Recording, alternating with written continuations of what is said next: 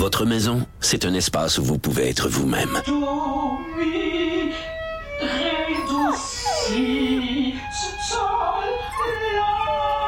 Elle mérite d'être bien protégée et vous méritez d'être bien accompagné. Trouvez la protection la mieux adaptée à votre maison avec Desjardins Assurance et obtenez une soumission en quelques clics sur desjardins point com.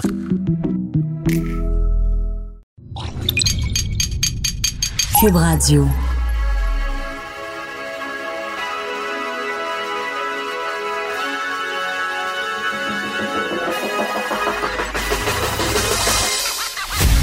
Jonathan Trudeau. Joe, Joe Trudeau.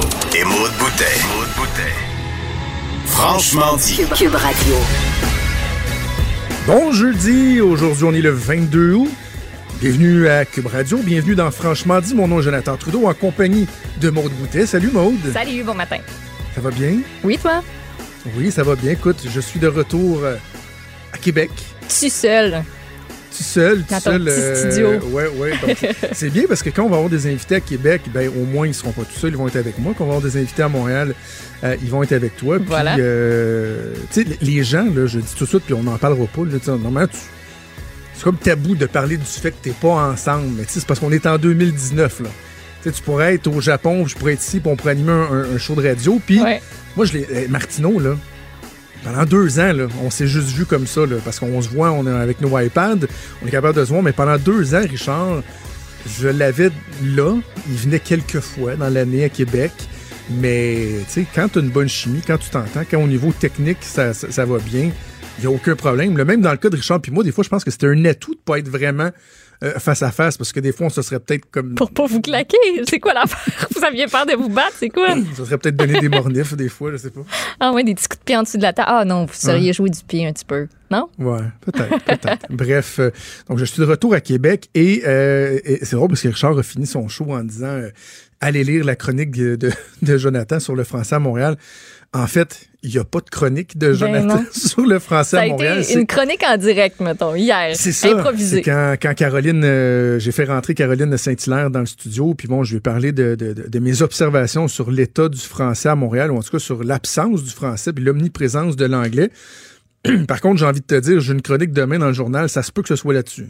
Ça se peut que finalement, mais Richard a juste été en avance. Ça se peut que je vous parle euh, de ça demain parce que vraiment, Maude, je, je, pour les gens qui n'étaient pas à l'écoute hier, je le réitère, ayant été à Montréal de, de, de dimanche à hier après-midi, il euh, y a quelque chose qui m'a particulièrement frappé. Puis tu sais, pourtant, il y a quelqu'un qui... qui Qui, qui me criait des bêtises là, sur Twitter. Là, on dit, ah ouais, c'est ça, toi, tes régions, puis tu, tu viens de sortir de, ta, de ton village. Puis non, non, c'est, c'est, premièrement, je suis né à Ville-la-Salle, là, qui fait pas mal partie de Montréal aujourd'hui.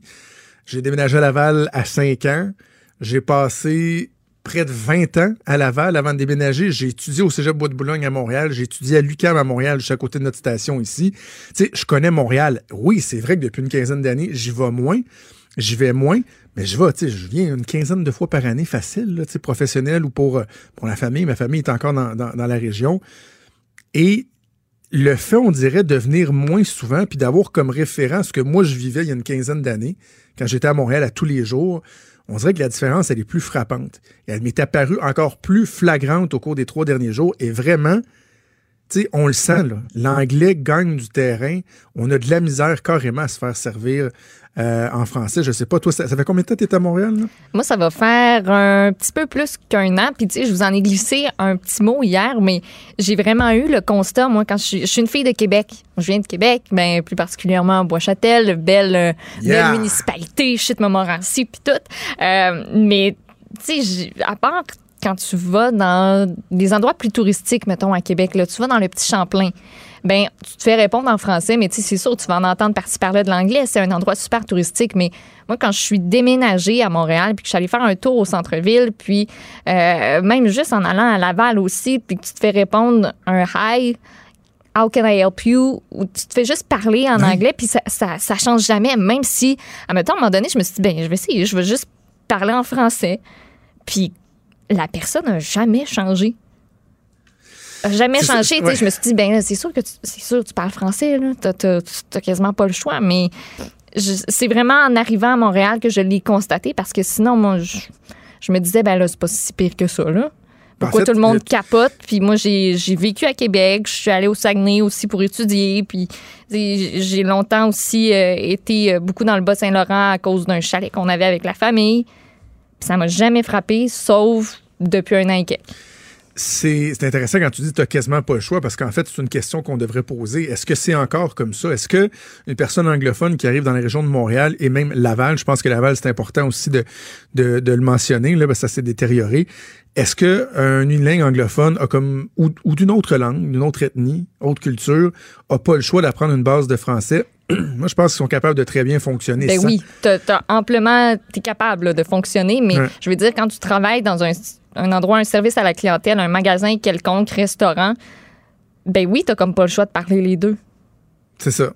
Puis tu sais, moi, je... je sais-tu quoi? J'aime ça parler anglais. J'ai toujours aimé l'anglais. Je comprends. Moi, j'ai appris mon anglais. Je suis pas parfaitement bilingue, mais tu sais, je suis bilingue avec un certain accent.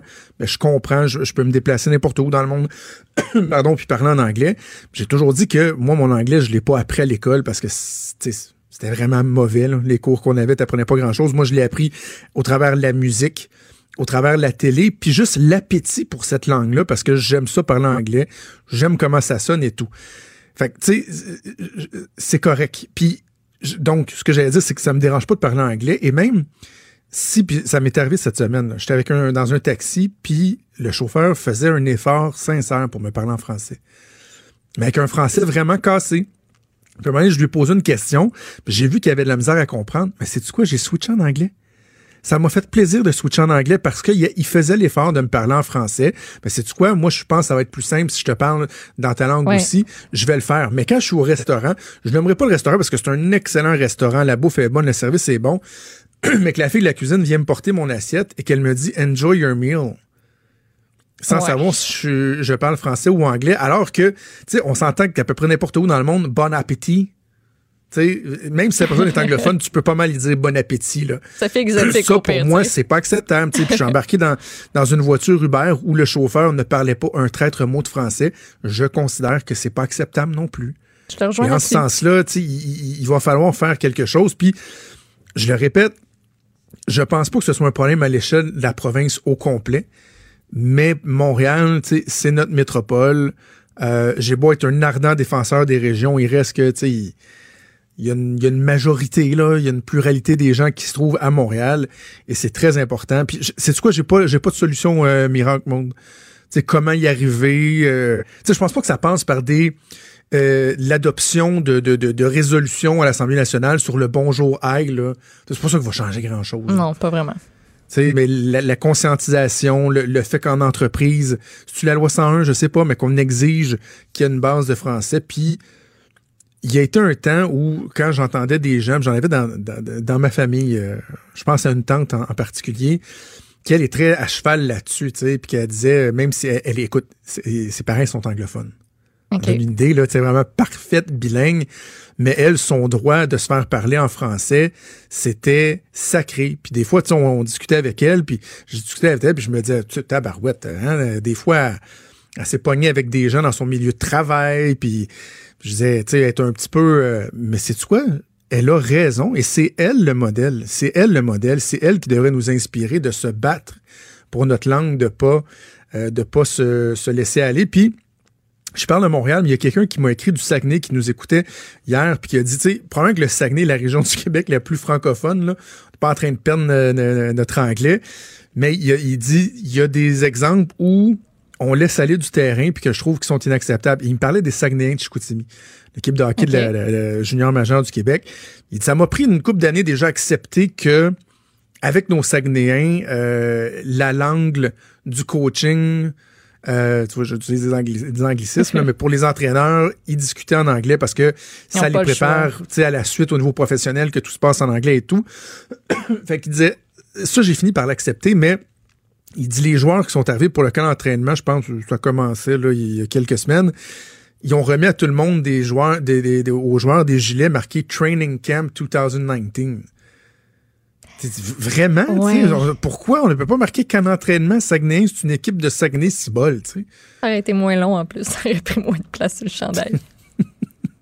En plus. Donc je pense que le choix éditorial euh, qui n'était pas nécessairement le bon, là. Ouais, si on s'entend ouais. là-dessus. Et hey, l'autre affaire, je, je vais finir pour, euh, sur Montréal, euh, les trottinettes, là. Oui. Ouais, weird, ça. On va là? Oui. Je, je, je me suis promené un peu à Montréal, là. C'est, c'est spécial parce que contrairement au Bixi, où t'as des racks à vélo, puis les gens vont ranger leur vélo. Est-ce que je comprends, Maude, que les trottinettes, tu peux domper ça n'importe où? Tu sagres ça où ce que tu veux, mon gars. Oui, tu peux, parce qu'à matin, juste ce matin, je, je pars de la rue Saint-Hubert pour m'en venir sur Sainte-Catherine, puis au, j'attends pour traverser euh, au coin de la rue.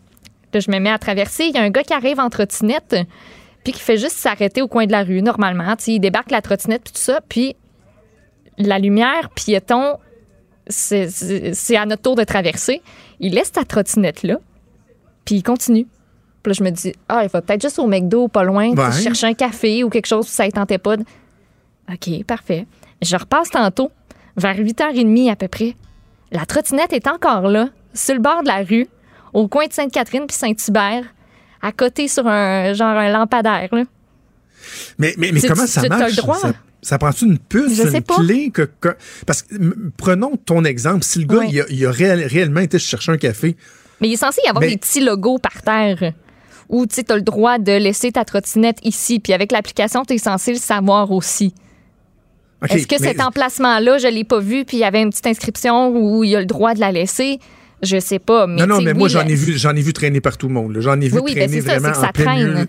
T'sais, pis, donc, si la personne, elle, vraiment, elle, elle laisse sa trottinette-là juste pour aller chercher un café, il y a quelqu'un qui passe et qui dit « Ah, tiens, moi, je voulais prendre une trottinette, justement, bouh, pars, ben oui, pars avec, tu sais. » Oui, c'est de même que ça fonctionne. Puis c'est très drôle, dans le vingt-quatre heures, puis dans le Journal de Montréal, ce matin, on parle d'une trottinette électrique Lime. Donc ça, c'est la compagnie qui, présentement, euh, offre ce service-là, donc les trottinettes euh, vertes et noires. Il y a une, il y en a une qui baigne dans le canal La Chine.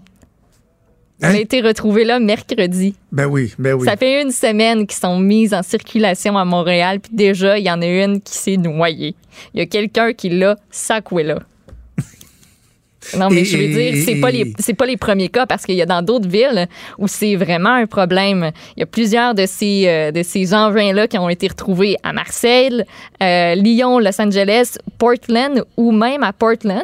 Il y a un site web qui a été créé pour dénoncer le phénomène, tellement il y en a. Puis on dit que les batteries des trottinettes électriques peuvent libérer des substances chimiques au contact de l'eau, donc ça devient quasiment un problème. Mais pourquoi les, pourquoi les gens vont être dompés dans l'eau? Ah ah ah, c'est très drôle. Non, c'est zéro drôle. Il n'y a aucun trip là-dedans, tu sais. Je sais pas, j'imagine que quand t'en prends une, il y a un, faut que tu rentres un code, une clé, quelque chose qui t'est associé, puis tu devrais être capable de savoir c'est qui la personne qui ben, l'a j'imagine que oui, il peut y avoir des, euh, il peut y avoir des sanctions, puis tu sais, Lime dit qu'ils euh, qui, qui vont travailler pour s'assurer que les véhicules soient construits plus solides, pour aider à minimiser le vandalisme, puis tout ça, mais tu sais, ça va couler pareil. Ouais. Je, je veux dire, ça, ça empêchera jamais la stupidité humaine de se dire. Mais ben oui, il faut être un peu stupide. Mais, là, mais, de se dire, temps, je vais je, essayer. Je, je réfléchissais à ce que je viens de te dire, puis si la dernière personne qui l'a utilisé, ça, elle, elle parque la mobilette là, c'est-à-dire au milieu de nulle part, comme elle a le droit de le faire, puis que c'est quelqu'un qui fait juste la prendre puis la domper ailleurs. Tu peux pas tenir responsable la dernière personne qui l'avait utilisée alors qu'elle elle avait juste terminé son utilisation.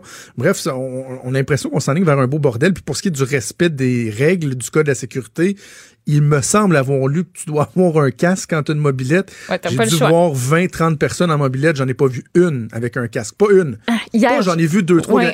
Pas une qui avait un casque. Veux-tu le summum? Hier, j'ai vu un gars en trottinette qui s'apprêtait à descendre une pas pire côte. Moi, j'étais à, dans mon auto. Il se filmait, il n'y avait pas de casque, premièrement, et il était en train de se filmer. Donc, une main sur le guidon, sur le guidon puis une autre main, euh, tu sais, à, à bout de bras, là, pour dire « Wouhou, je suis en trottinette, c'est malade ». Je l'ai pas encore essayé, la trottinette. Je veux vraiment l'essayer, puis je, je trouve que ça a l'air super le fun, mais il y a pas mal de trucs qui ont l'air, euh, qui ont l'air problématiques. Puis, tu sais, juste rappeler aussi que Valérie Plante, la mairesse de Montréal, a souligné la semaine dernière que la ville pourrait retirer le, perdi, le permis de Lime à tout moment. Parce que là, ben, déjà la semaine dernière, ça commençait, là, les, les trottinettes abandonnées n'importe où. Va-t-elle ben oui. le faire, admettons, à la fin de l'été? On se rend compte que c'est un foutu bordel. Est-ce qu'on va le faire ou est-ce qu'on va se laisser une deuxième chance l'année prochaine? Parce que j'imagine qu'on va les entreposer pour l'hiver, j'ose le croire. Ben il n'y oui. aura pas des, tu sais, il y a des fat bikes, il n'y aura pas des fat trottinettes, là, ça m'étonnerait. Non, j'espère. Mais, mais je veux l'essayer, moi aussi.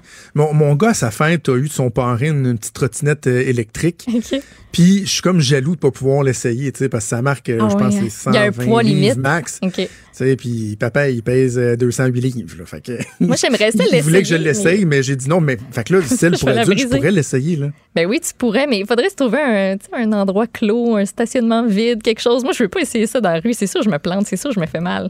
Même ah ouais, si j'ai un penses? casque, je vais m'écorcher les coudes. Les... Non, non, je me, je me, je me fais pas confiance là-dessus. Là, mais pas là, imagine, imagine sans plus, parce que bon, le, le, le, le pot a été légalisé, imagine sans plus, t'as euh, consommé des substances illicites. Puis, la raison pour laquelle je dis ça, je fais un lien boiteux, le juste avant d'aller en pause, je fais un clin d'œil euh, au ministre délégué à la Santé, Lionel Carman. Ouais. Qui euh, a, fait un, a fait un peu rire de lui, sincèrement. Là, a été un peu le cancre sur les médias sociaux hier parce que il a été tweeté que le Festival d'été de Québec, qui vient de se terminer, ben, qui s'est terminé il y a quelques semaines, avait donné, euh, avait fait la démonstration qu'il y a moyen de faire des, des, éléments, des événements d'envergure en plein air sans que le cannabis devienne trop présent. Et là, il y a plein de monde qui ont écrit, t'es comme, hey dude, t'étais pas là. là. T'étais pas là parce que ça sentait le pas ta plus finir, c'est ça. Là, même des collègues ici qui en parlaient, qui disaient que c'était carrément dérangeant, là, tellement que ça sentait. Donc, le ministre Carman qui, euh, qui a l'air un peu déconnecté. Il est franc et nuancé. Franc et nuancé. Jonathan Trudeau. Jonathan Trudeau. La politique lui coule dans les veines. Vous écoutez Franchement dit. Véronique Hivon est députée de Joliette pour le Parti québécois. Elle est également porte-parole du troisième groupe d'opposition en matière d'éducation. Elle est en studio avec moi à Québec. Bonjour, Mme Hivon. Bonjour. Avant qu'on parle des, des maternelles quatre ans et de la commission parlementaire qui a cours euh, cette semaine, en ouverture d'émission, je parlais avec Maude de la situation du français à Montréal. J'en ai discuté hier avec Caroline de Saint-Hilaire. On a l'impression que vraiment, c'est de plus en plus problématique. Je disais, moi, Mme Hivon, à, à, à la blague, mais c'est un peu triste, là, il n'est plus question du bonjour aïe, c'est juste le aïe. On a l'impression que Montréal a, a des allures de ville pratiquement unilingue anglophone. Je disais à Maude, j'ai pas de solution magique. Tu sais, c'est beau une résolution de l'Assemblée nationale qui dit on devrait mmh. privilégier le bonjour aïe, mais c'est quoi les solutions pour faire en sorte qu'à Montréal, on réussisse à sauvegarder le français?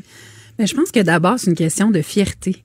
Et je pense que euh, les jeunes Québécois sont très fiers d'être Québécois.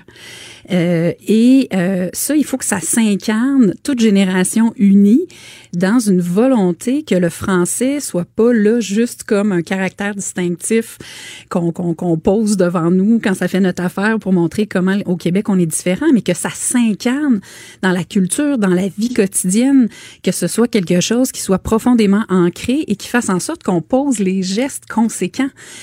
Et euh, ça veut dire aussi de de de, de pas, je dirais, se, se draper d'une une espèce de fierté de tomber dans le franc-anglais à la ben. première occasion et tout ça. Fait que je pense que ça part d'abord de ça. Ça part de nous.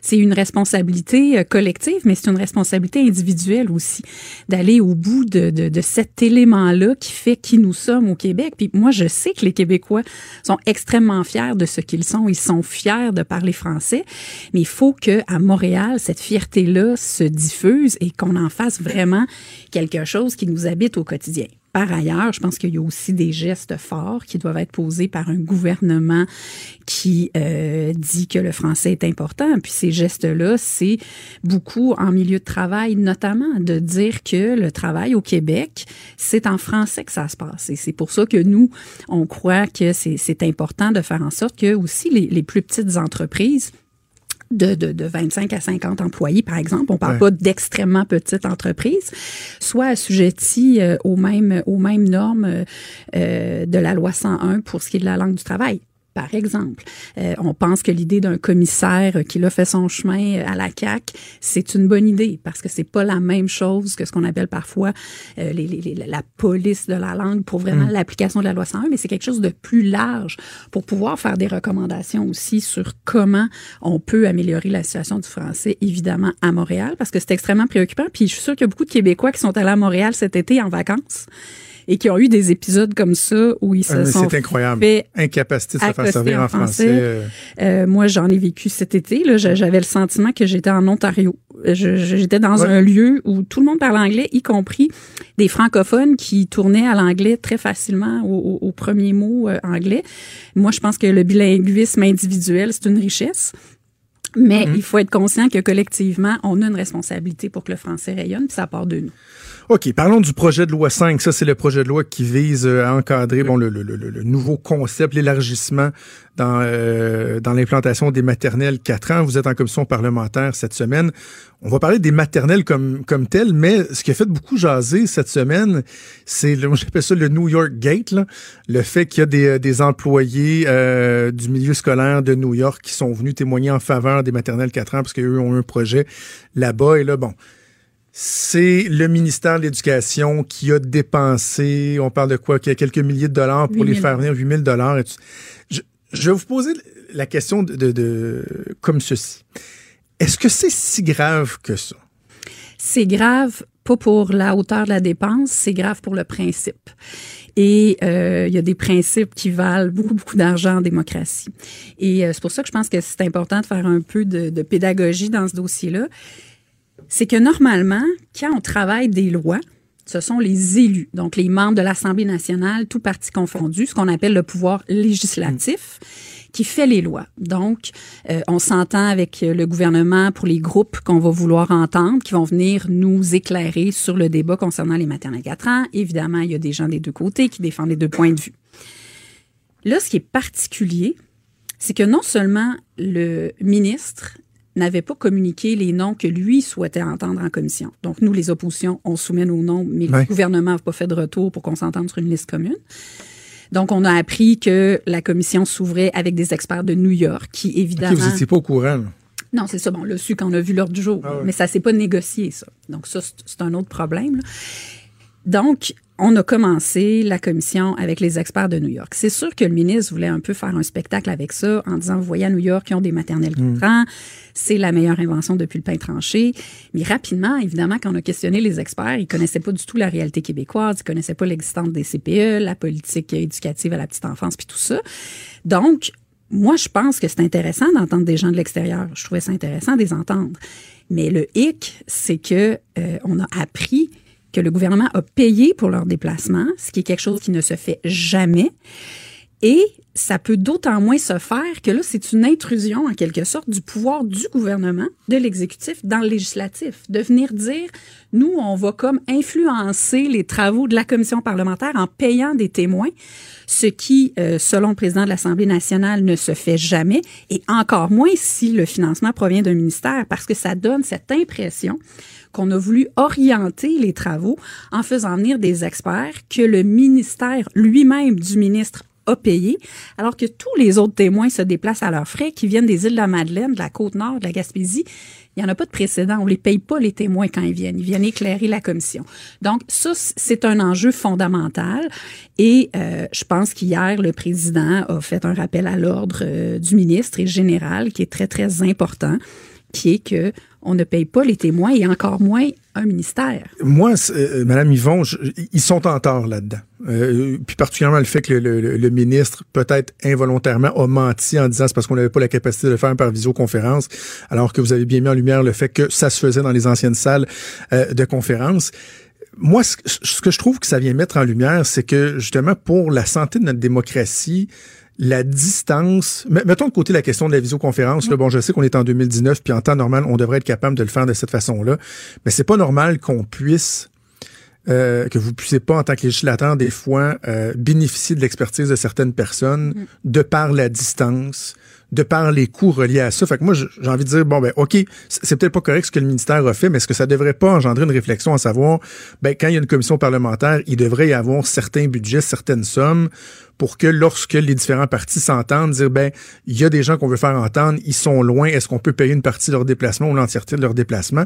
Il me semble qu'on on peut pas se priver de l'expert, l'expertise pour des motifs aussi futiles que ça. Moi, je suis complètement d'accord avec vous qu'on peut pas se priver de l'expertise. C'est pour ça que je dirais jamais que c'était pas pertinent de les entendre. Moi, j'aurais aimé, par ailleurs, qu'on entende d'autres experts québécois que, que le ministre n'a pas voulu entendre. Mais je pense qu'on a des moyens technologiques la visioconférence, ouais. qui fonctionne très bien, qui fait en sorte que à zéro coût, on peut entendre des experts de partout dans le monde.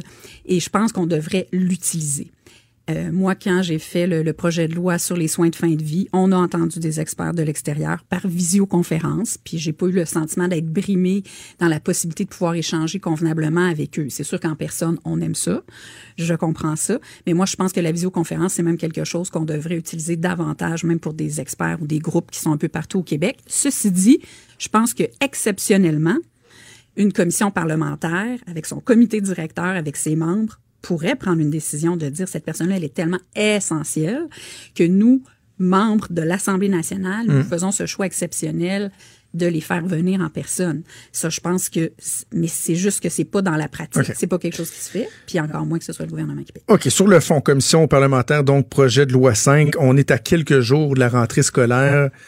Euh, c'est quoi les irritants? Qu'est-ce qui fonctionne pas? Euh, est-ce que, on, on, à votre sens, on se dirige tout droit vers un mur? Est-ce qu'on aura l'occasion de, de laisser le temps passer un peu puis de faire un examen plus tard? Ou vous pensez que dès le début, là, ça va fonctionner tout croche? Je pense que... Moi, j'ai, j'ai espoir que là, les deux cent cinquante classes nouvelles qui sont mises en place vont fonctionner convenablement. Il y a très peu d'enfants par classe qui sont inscrits. Donc ça, c'est, il y en a onze, alors que le maximum, c'est dix-sept. En moyenne, il y en a onze. Là. C'est ce que le ministre a révélé, euh, confirmé cette semaine. Et chaque classe a un enseignant ou une enseignante et une euh, éducatrice à demi-temps. Donc, euh, c'est vraiment euh, très bien pour le ratio okay. et tout ça. Donc ça, j'ai, j'ai pas d'inquiétude, moi, par rapport à ça. La grande inquiétude qu'on a, c'est que à partir du moment où le gouvernement privilégie vraiment ce projet-là, met l'essentiel de ses œufs dans ce projet-là, il faut être sûr que quand c'est un projet qui est rendu à deux milliards, qu'on va pouvoir le concrétiser, parce que pendant qu'on investit là-dedans, on n'investit pas ailleurs, par mmh. exemple, dans la petite enfance, dans les C P E, dans les programmes de dépistage précoce. Monsieur Carman, il y a un, il y a un programme Agir tôt. Mais, mais est-ce qu'ils font pas déjà tout ça? Ben, parce que justement, M. Carman a annoncé des initiatives. Le ministre de la, de la Famille, lui, a annoncé qu'on est l'accélération du développement de places plus l'ajout d'autres places. Donc, moi, mon, mon, mon sentiment, c'est que le gouvernement, justement, est très prudent. Euh, il veut éviter de donner l'impression qu'on favorise un à, à, à l'autre. Est-ce qu'ils ne font pas ça déjà? En théorie. Mais quand vous regardez la différence de budget euh, et, euh, je dirais, d'intensité donnée à chacun des dossiers, c'est le jour et la nuit. Là. On, est, on parle de deux milliards au bas mot pour les maternelles quatre ans, puis on parle d'autour de cinquante millions pour le programme Agir tôt, qui est un programme qui devrait être universel pour tous les enfants à partir de dix-huit mois pour dépister est-ce qu'ils ont des problèmes de développement, des problèmes d'orthophonie, mais pas juste dépister normalement. Après, il faut que les services suivent. Ah oui. Or, on sait qu'il y a des lacunes, il y a des carences de services partout au Québec. Nous, on pense que quand on parle d'Agir tôt, c'est encore plus fondamental. Nous, on est cent pour cent derrière cette initiative-là du gouvernement d'Agir tôt. Mais c'est, c'est un peu, la, la, je dirais, le déséquilibre dans les moyens. Puis là, le ministre va créer un droit, littéralement, à la maternelle quatre ans dans sa loi. Et nous, une des craintes qu'on a, c'est que à partir du moment où le gouvernement s'engage là-dedans, mais qu'on n'a pas le plan de match, on ne sait pas comment il va réussir. À, ça va être au moins trois mille personnes, enseignants, enseignantes et éducateurs, éducatrices, qui vont devoir être engagés d'ici deux mille vingt-trois pour réaliser ça. On pense que c'est complètement irréaliste dans le, le scénario de pénurie de main-d'œuvre actuel. Mmh.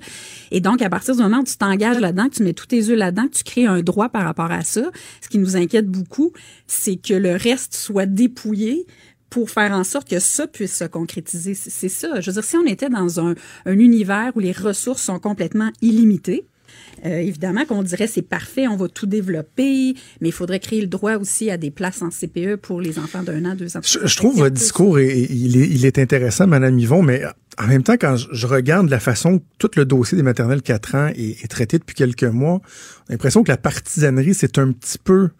Euh, mêlé de ça, et qu'on met beaucoup le focus sur la maternelle quatre ans, la maternelle quatre ans, puis bon, les libéraux, Marois Risky, entre autres, qui est très très virulente, puis on devrait mettre la hache là-dedans, alors que, c'est drôle, mais sur la continuité là, des, des, des services, le dépistage tôt, je pense qu'il y a une belle unanimité. C'était, c'était la vision de Sébastien Proulx aussi lorsqu'il était euh, ministre de, de l'Éducation. C'est votre vision, euh, appuyée par Camille Bouchard, qui, qui a conseillé le Parti québécois. T'sais, et je me dis, il me semble j'aimerais ça voir les partis unis derrière euh, les améliorations, ce qu'il y a à faire pour, plutôt que juste se chicaner sur la maternelle quatre ans, puis de donc bien vouloir démontrer que le gouvernement a tort, parce que maternelle quatre ans, je suis pas certain que ça va fonctionner autant qu'ils disent, mais moi je me dis, tu sais, laissons la chance aux coureurs au moins, là. Moi, là, j'aimerais ça, qu'on, qu'on travaille uniquement de manière constructive. Ce serait la ouais, plus belle style. chose qu'on pourrait amener. Mais en même temps, quand il y a des choses qui fonctionnent pas, puis qu'on investit deux milliards dans quelque chose, mais qu'on n'a pas de plan de match, qu'on est loin d'être certain qu'on va pouvoir y arriver, je pense que c'est notre responsabilité comme opposition de, d'allumer les, les, les voyants sur le tableau de bord puis de soulever les questions. Euh, moi, à chaque fois que le ministre parle d'éducation, je dis à quel point je suis ravie que le gouvernement fasse de l'éducation mmh. sa priorité. C'est la bonne priorité. Il faut conserver cette priorité-là. Et c'est pour ça aussi qu'il faut s'assurer que les choses vont bien marcher, parce que tu joues pas avec un projet aussi important qui est fondamental pour le développement des enfants, les premières chances en éducation, l'égalité des chances, juste pour cocher un engagement électoral. Puis des fois, on a ce sentiment-là parce qu'il semble y avoir vraiment une espèce de, de, d'obsession du gouvernement avec ce projet-là, alors qu'il y a d'autres leviers tellement fondamentaux pour le développement des enfants, comme agir tôt, comme avoir des services spécialisés en lien avec les C P E, tout ça. Alors, c'est, c'est ça un peu qui, qui, qui est notre source d'inquiétude. Nous, les maternelles quatre ans, là, ça ressort pas beaucoup dans les médias, mais je le répète tout le temps, on n'est pas contre les maternelles quatre ans, c'est nous qui avons créé la loi pour permettre des maternelles quatre ans en milieu défavorisé. L'idée derrière ça, c'était une complémentarité. Oui, des centres de la petite enfance, des services de garde éducatifs, mais des maternelles quatre ans en milieu défavorisé, parce que ce sont les endroits où il y avait le plus de vulnérabilité pour les enfants qui entraient à l'école à cinq ans et qui ne fréquentaient aucun milieu de garde éducatif. Donc, l'idée, c'est d'essayer que les enfants plus vulnérables, avec les maternelles quatre ans, puissent pouvoir combler les lacunes, être moins vulnérables à l'entrée à l'école. Donc, on n'est pas contre ça. C'est le mur à mur qui nous inquiète, parce qu'on pense que pour, on a un système qui fonctionne très bien, où il y a beaucoup de complémentarité, de continuité entre les C P E et euh, le milieu scolaire. Et là, il y a comme cette volonté-là de créer un droit universel avec des ressources qui semblent inexistantes puis un plan de match qui est toujours pas là. Mmh. C'est ça l'inquiétude. Avant de vous laisser, je peux pas, je peux pas m'empêcher de vous poser une question sur le, le choix difficile, la décision difficile que vous avez prise cet été, c'est-à-dire de ne pas euh, briguer la chefferie du, du Parti québécois. Bien simplement, et, et j'ai envie de vous demander, est-ce que vous êtes zen euh, avec cette, cette décision-là qui a dû être quand même très difficile à prendre? Oui, je suis zen, oui. Je suis sereine deux semaines après l'annonce de la décision. C'est une décision euh, mûrement, mûrement réfléchie, euh, qui était la seule décision avec laquelle je pouvais être sereine, parce que euh, en ce moment, compte tenu de, de, de ma situation familiale, comme je l'ai, comme je l'ai dit, euh, depuis que je suis en politique, j'ai le sentiment que c'est le moment où ma famille a le plus besoin de moi de, depuis que je suis en politique. Et moi, j'ai besoin d'être là pour elle, euh, compte tenu de, de, de cette réalité-là.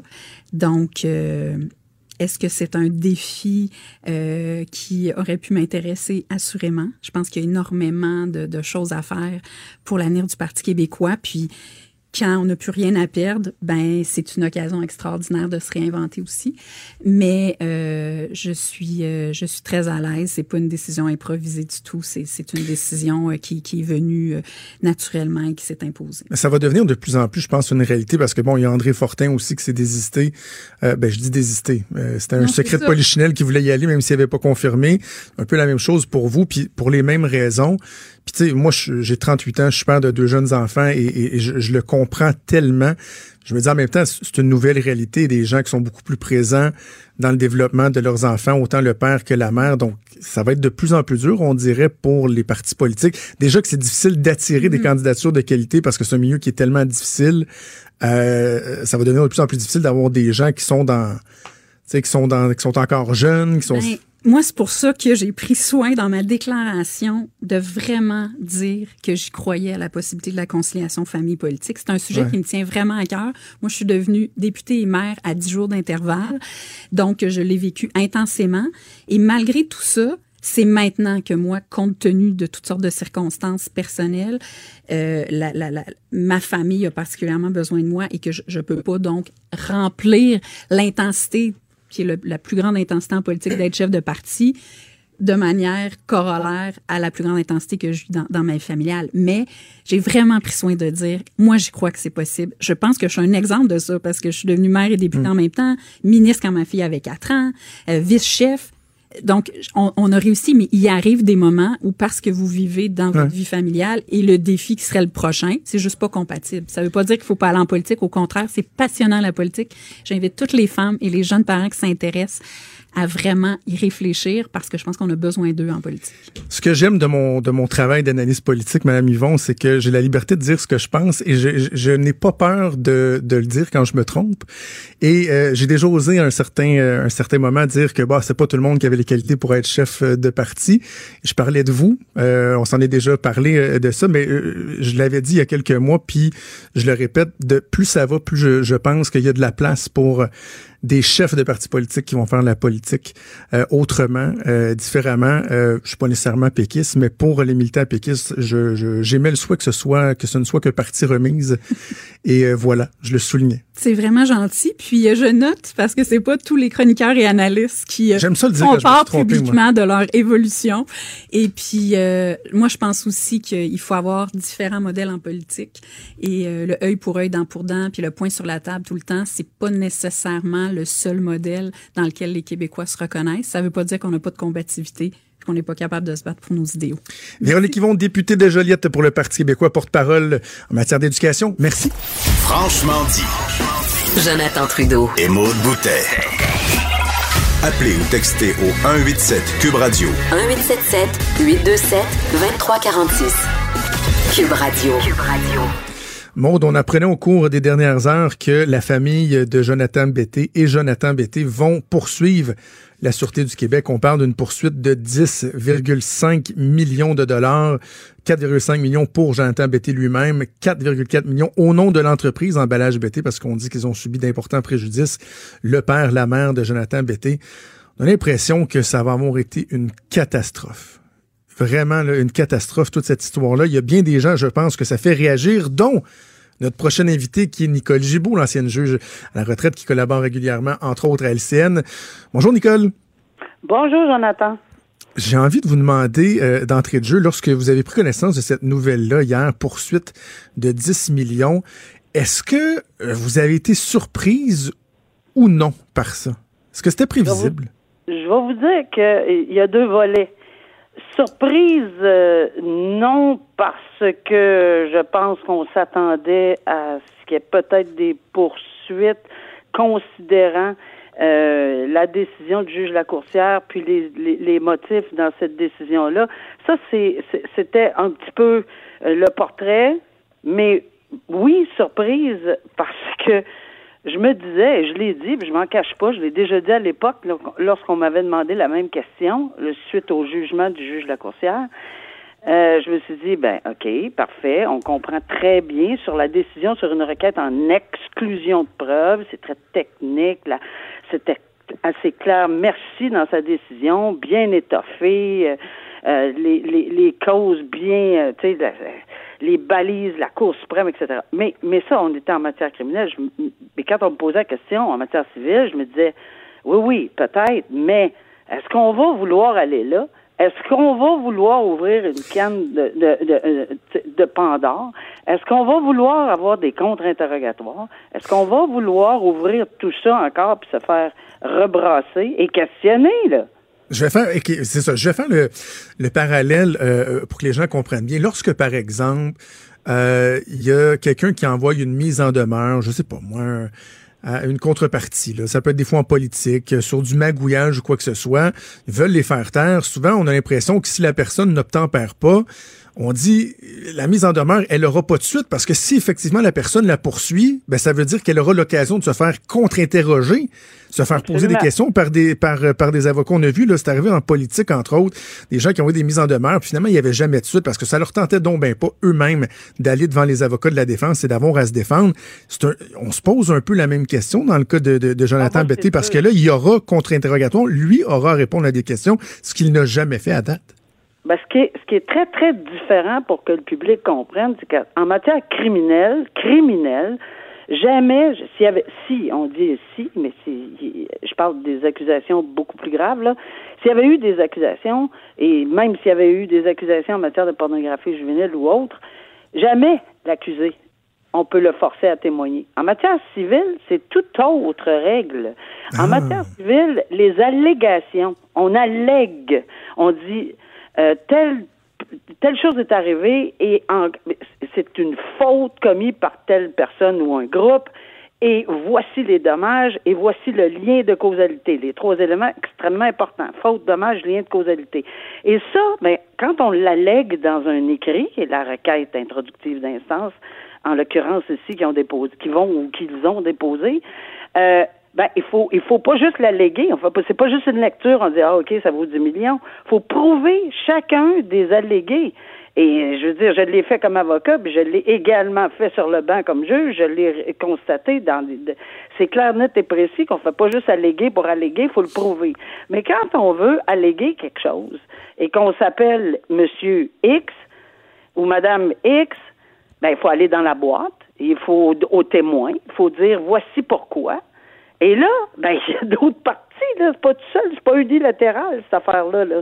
Puis la personne peut pas sortir de la boîte aux témoins puis dire, ah, oh, ben là, je suis tannée, là, puis je veux pas répondre à ces questions-là. Évidemment, il y a le jeu, il y aura le jeu des objections. Il y aura peut-être un procès d'objection. Non, vous pouvez pas aller là, vous pouvez pas aller là. Ouais. Mais on sait même pas d'avance ce qui va être posé, mais il est clair, net et précis qu'on va voir ou qu'on verra les parties qui demandent, soit M. Betté et autres, faire leur démonstration de la faute, pourquoi ils allèguent la faute, puis pourquoi, surtout sur les dommages. Et ex- Alors oui, on, on s'attend. Moi, c'est ça qui m'a surpris pour répondre, Jonathan, mais, à votre question. Mais, mais, mais Nicole, vous, avec votre expérience, là, tu sais, je regarde un dossier comme Jonathan Betté. Je, je mets de côté les opinions préconçues là, qu'on peut qu'on peut avoir. Regardons juste les faits, c'est-à-dire que finalement, il n'y a pas eu d'accusation ni dans le cas de Cédrica Provencher, puis les accusations sont tombées pour la pornographie juvénile, ou je pense par exemple à un autre cas comme totalement différent, mais comme Nathalie Normando, l'éventualité où les, les, les, les poursuites tombent, on se dit, ouais, elle va probablement poursuivre le gouvernement. Puis dans, dans des cas comme ça, on, on lorsqu'on parle de dommages, Euh, on, a, on a comme l'impression que c'est pas trop compliqué à prouver, là, qu'il y a effectivement eu des dommages importants de subis, là. Ça peut peut-être être un facteur. Les, je, je répète les trois, la faute, la faute. Est-ce qu'on va... Est-ce que c'est... D'abord et avant tout, il va falloir qu'on établisse qu'il y a une faute. Évidemment, le dommage va peut-être être un peu plus, entre guillemets, facile, parce que, bon, il y a des éléments assez évidents. Et ensuite, le lien de causalité, parce qu'il faut relier tout ça ensemble. Je le dis parce que je, je me suis posé nettement et sérieusement la question, puis j'ai fait beaucoup, beaucoup de lectures depuis hier soir quand j'ai su, ou hier après-midi quand j'ai su cette, cette nouvelle-là. Bon, est-ce qu'on s'est vraiment posé la question? Parce que euh, je, c'est sûr que le, la décision de, du juge Lacourcière est assez évidente là, dans un dossier criminel là, euh, pour les motifs qu'il a invoqués. Mais est-ce qu'on s'est posé aussi la question en matière civile?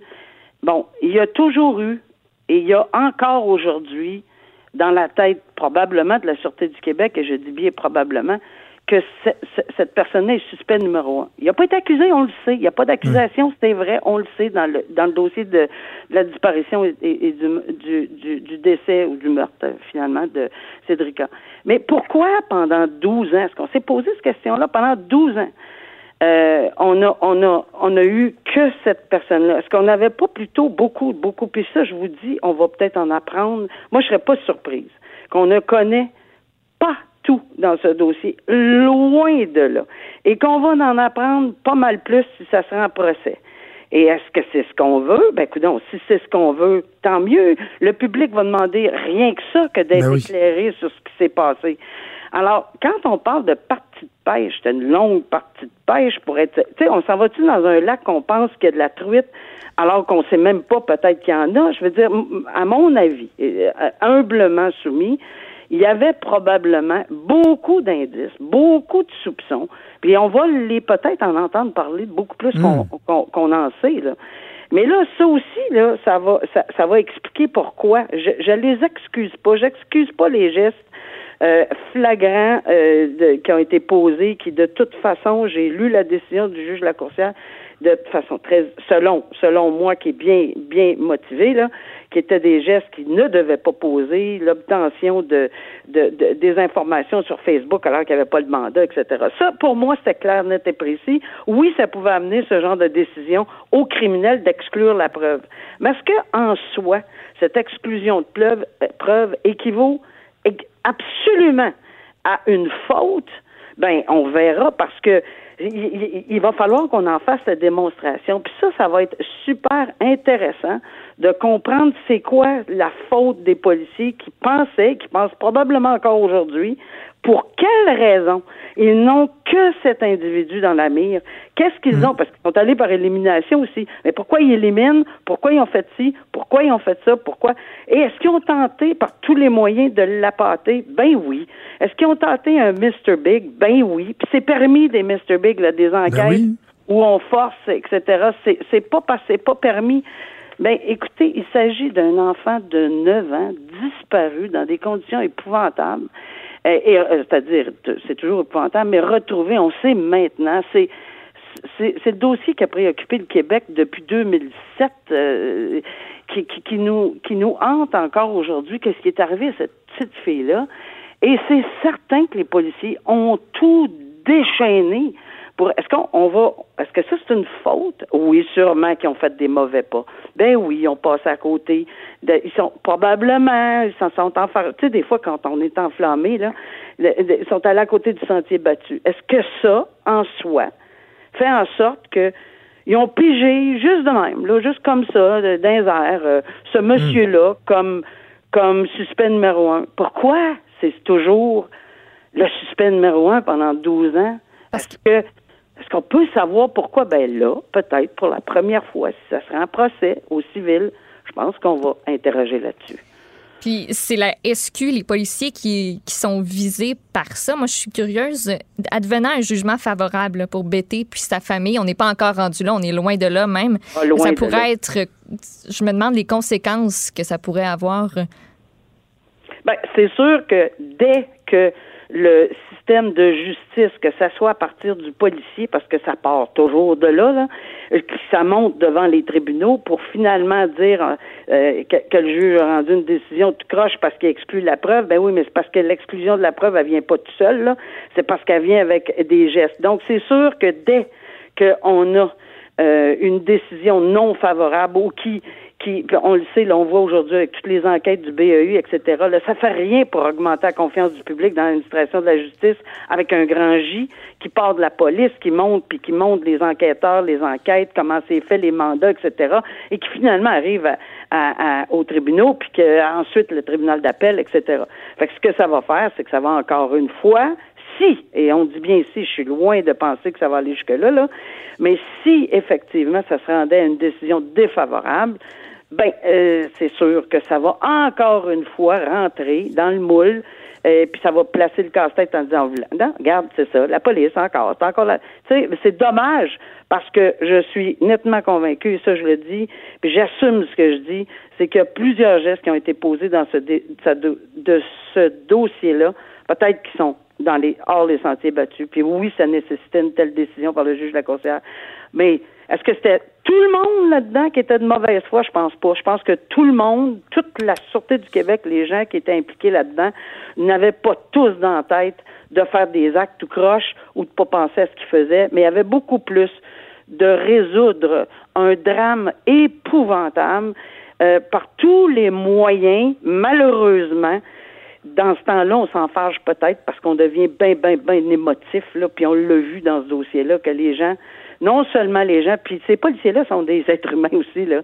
Euh, les juges sont des êtres humains. Est-ce que ça, ça permet des sorties de sentier? Non.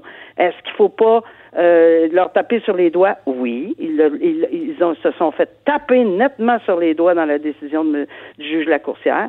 Est-ce qu'au civil, on va les taper sur les doigts? Peut-être. On verra la preuve. Est-ce qu'on verra de la mauvaise foi? Et si oui, ben, je vais être la première à dire tapez-leur sur les doigts. Parce que moi non plus, je suis pas d'accord avec la, avec la mauvaise foi. Mais quand on... Quand, quand on, on, on peut-être qu'on fait des erreurs. Je parle pas d'une erreur de mauvaise foi, là, je pense une erreur. Là. Bien, est-ce ouais. que c'est ça une faute civile? On verra comment le tribunal Ma- va l'agir. Madame Gibault, avant, avant de vous laisser juste rapidement, c'est quoi la suite des choses dans un, dans un dossier comme celui-là? Est-ce qu'on doit s'attendre à ce que ça prenne plusieurs années? C'est quoi les prochaines étapes? Ben, c'est long. Une, c'est, d'abord, c'est la requête introductive d'instance, puis au civil, c'est différent. Il peut avoir, pardon, euh, des procédures, puis des agendas, puis là, il faut qu'il dépose, puis les défenses, puis comment, puis les interrogatoires, puis oui, c'est long, puis je rappelle Euh, à tout le monde, c'est pas, il n'y a pas d'arrêt de Jordan en civil, là. On, on parle pas de ça, là. Alors, euh, est-ce que ça va amener à une... Euh, quelqu'un m'a demandé, est-ce que c'est possible qu'on règle? Ben oui, c'est toujours possible qu'il y ait un règlement dans un dossier civil. Toujours, toujours possible. Mais est-ce que c'est ça qu'on va vouloir? Une fois que le dossier va être ouvert et déposé, est-ce que la Sûreté du Québec et les procureurs vont dire non, non, non? Là, on va jusqu'au bout, là, pour une fois, on va entendre l'histoire au complet. Mm. Puis on verra si on va être, on va se faire arrêter en quelque part. Arrêter, je parle de, dans les questions et dans les contre-interrogatoires. Mais jusqu'à date, là, je verrais mal qu'on, qu'on, qu'on pousse pas jusqu'au bout. On a décidé de poursuivre, il faut assumer le reste aussi, là. Et si, et s'ils ont raison, je vais être la première à dire, ben, ils l'ont fait, la preuve. Après ça, t'es en cour d'appel. Après ça, tu sais, ça, ça peut être très long, là. Madame Gibault, merci beaucoup de nous avoir parlé. Ça me fait plaisir. Merci, Nicole Gibault, ancienne juge à la retraite qu'on peut entendre régulièrement à L C N et aussi sur les ondes de Cube Radio. Il est franc et nuancé. Il est franc et nuancé. Jonathan Trudeau. Jonathan Trudeau. La politique lui coule dans les veines. Vous écoutez Franchement dit. On poursuit sur euh, le même dossier, donc sur, euh, sur tout... En fait, là, on va élargir un peu plus euh, au bordel qu'aura été j- au cours des, des, des, des, des plus d'une décennie l'enquête entourant le, le décès de Cédrica Provencher. Il y a Stéphane Parent, qui est un réalisateur de documentaires, qui, lui, avait travaillé longuement, euh, avec acharnement, pour euh, produire un documentaire sur la disparition, sur l'enquête entourant la disparition, le décès de Cédrica Provencher. Documentaire qui n'a jamais vu le jour, finalement. J'étais curieux de faire le point avec lui. Il est en ligne. Monsieur Parent, bonjour. Bonjour. Euh, votre réaction, parce que c'est un dossier que vous avez suivi de, de, de près. J'imagine qu'il y a même un, un certain euh, attachement là, au niveau émotif, parce que vous, vous êtes tellement penché sur cette question-là. Lorsque vous voyez là où on en, on en est rendu, c'est-à-dire que non seulement euh, après quelques années, euh, quelques années après qu'on ait découvert finalement les restes de, de Cédrica, que non seulement il n'y a pas d'accusation, mais que là la police se voit poursuivie. Comment vous accueillez ça? Ben, écoutez, moi, je vois ça un petit peu comme les conséquences euh, du refus de M. Betté de collaborer à cette enquête-là. Euh, le fait qu'il a refusé euh, à plusieurs reprises euh, de passer au polygraphe. Euh, le fait qu'il n'a jamais été capable d'expliquer les deux heures de la disparition de Cédrica. Ce qu'il a fait, il n'y a pas d'alibi. Euh, il n'a jamais été en mesure d'expliquer euh, certains... Euh, certains allées et venues que lui a fait ce, cette journée-là. Alors, euh, c'est ça, par la suite, qui a déclenché le mister Big, euh, toute cette enquête-là, euh, à cause du refus de M. Betté de collaborer. Alors, si M. Betté n'avait rien à se reprocher dans cette enquête-là, aurait pu juste se disculper et dire, bon, ben, je collabore, je passe le, le polygraphe, même si, que ce soit admissible à la cour ou pas. C'est juste le fait que les policiers voulaient savoir, bon, est-ce qu'on est sur la bonne piste ou pas? Et puis, euh, d'expliquer ces deux heures euh, où il était durant la disparition de Cédrica. Alors, euh, aujourd'hui, euh, on n'en serait pas là. Et puis, euh, possiblement que M. Betté a, a encore sa compagnie. Mais en même temps, bon, la police, euh, la police, comment on peut qualifier son travail? Parce que moi, je me dis, pour qu'il y ait une personne comme vous, un documentariste, un réalisateur, euh, il y avait Marc Bellemare, l'avocat bien connu, qui, qui, qui s'était euh, impliqué avec vous, pour que vous sentiez le besoin carrément de, de mener, si on veut, une enquête parallèle. Est-ce que c'est parce mm-hmm. qu'on avait l'impression que la, la, la Sûreté du Québec tournait en rond, que, que c'était fait de, de, de drôle de façon? Vous, votre impression, de l'analyse que vous faites du travail de la Sûreté du Québec là-dedans, parce que je comprends, vous dites Jonathan Betté n'a pas collaboré, mais il a été clairement mm-hmm. établi aussi que la Sûreté du Québec n'a pas suivi tous les protocoles et les, les bonnes pratiques en la matière. C'est sûr, euh, en matière de pornographie euh, juvénile, parce que moi, j'étais su, sur le coup euh, de rencontrer Jonathan Betté. J'ai fait des démarches auprès de son avocat à l'époque, qui était euh, maître Michel Lebrun. Donc, euh, la semaine que je devais le rencontrer, c'est là que la Sûreté du Québec, elle a frappé. sans mandat. C'est ça qui est étonnant. Ah oui? Et puis, euh, quand je suis rentré, moi, dans le dossier, euh, Martin Provencher, le papa de Cédrica, mm-hmm. euh, ça faisait huit ans que l'enquête faisait du surplace. Donc, euh, c'est à partir de ce moment-là qu'on avait pris la décision euh, de, de faire ce documentaire-là. Et pendant le tournage du documentaire, moi, j'étais à Trois-Rivières en, en train euh, d'interviewer le, le grand-papa, Henri Provencher. On a reçu des appels. On venait de retrouver euh, Cédrica. Alors, euh, moi, j'ai mis fin au documentaire à partir de là pour voir si l'enquête allait, allait progresser, s'il si, euh, y aurait eu une arrestation. Et là, j'ai, j'avais repris le dossier en deux mille seize et c'est à, à ce moment-là que la police l'a frappé. Donc, c'est toute une saga.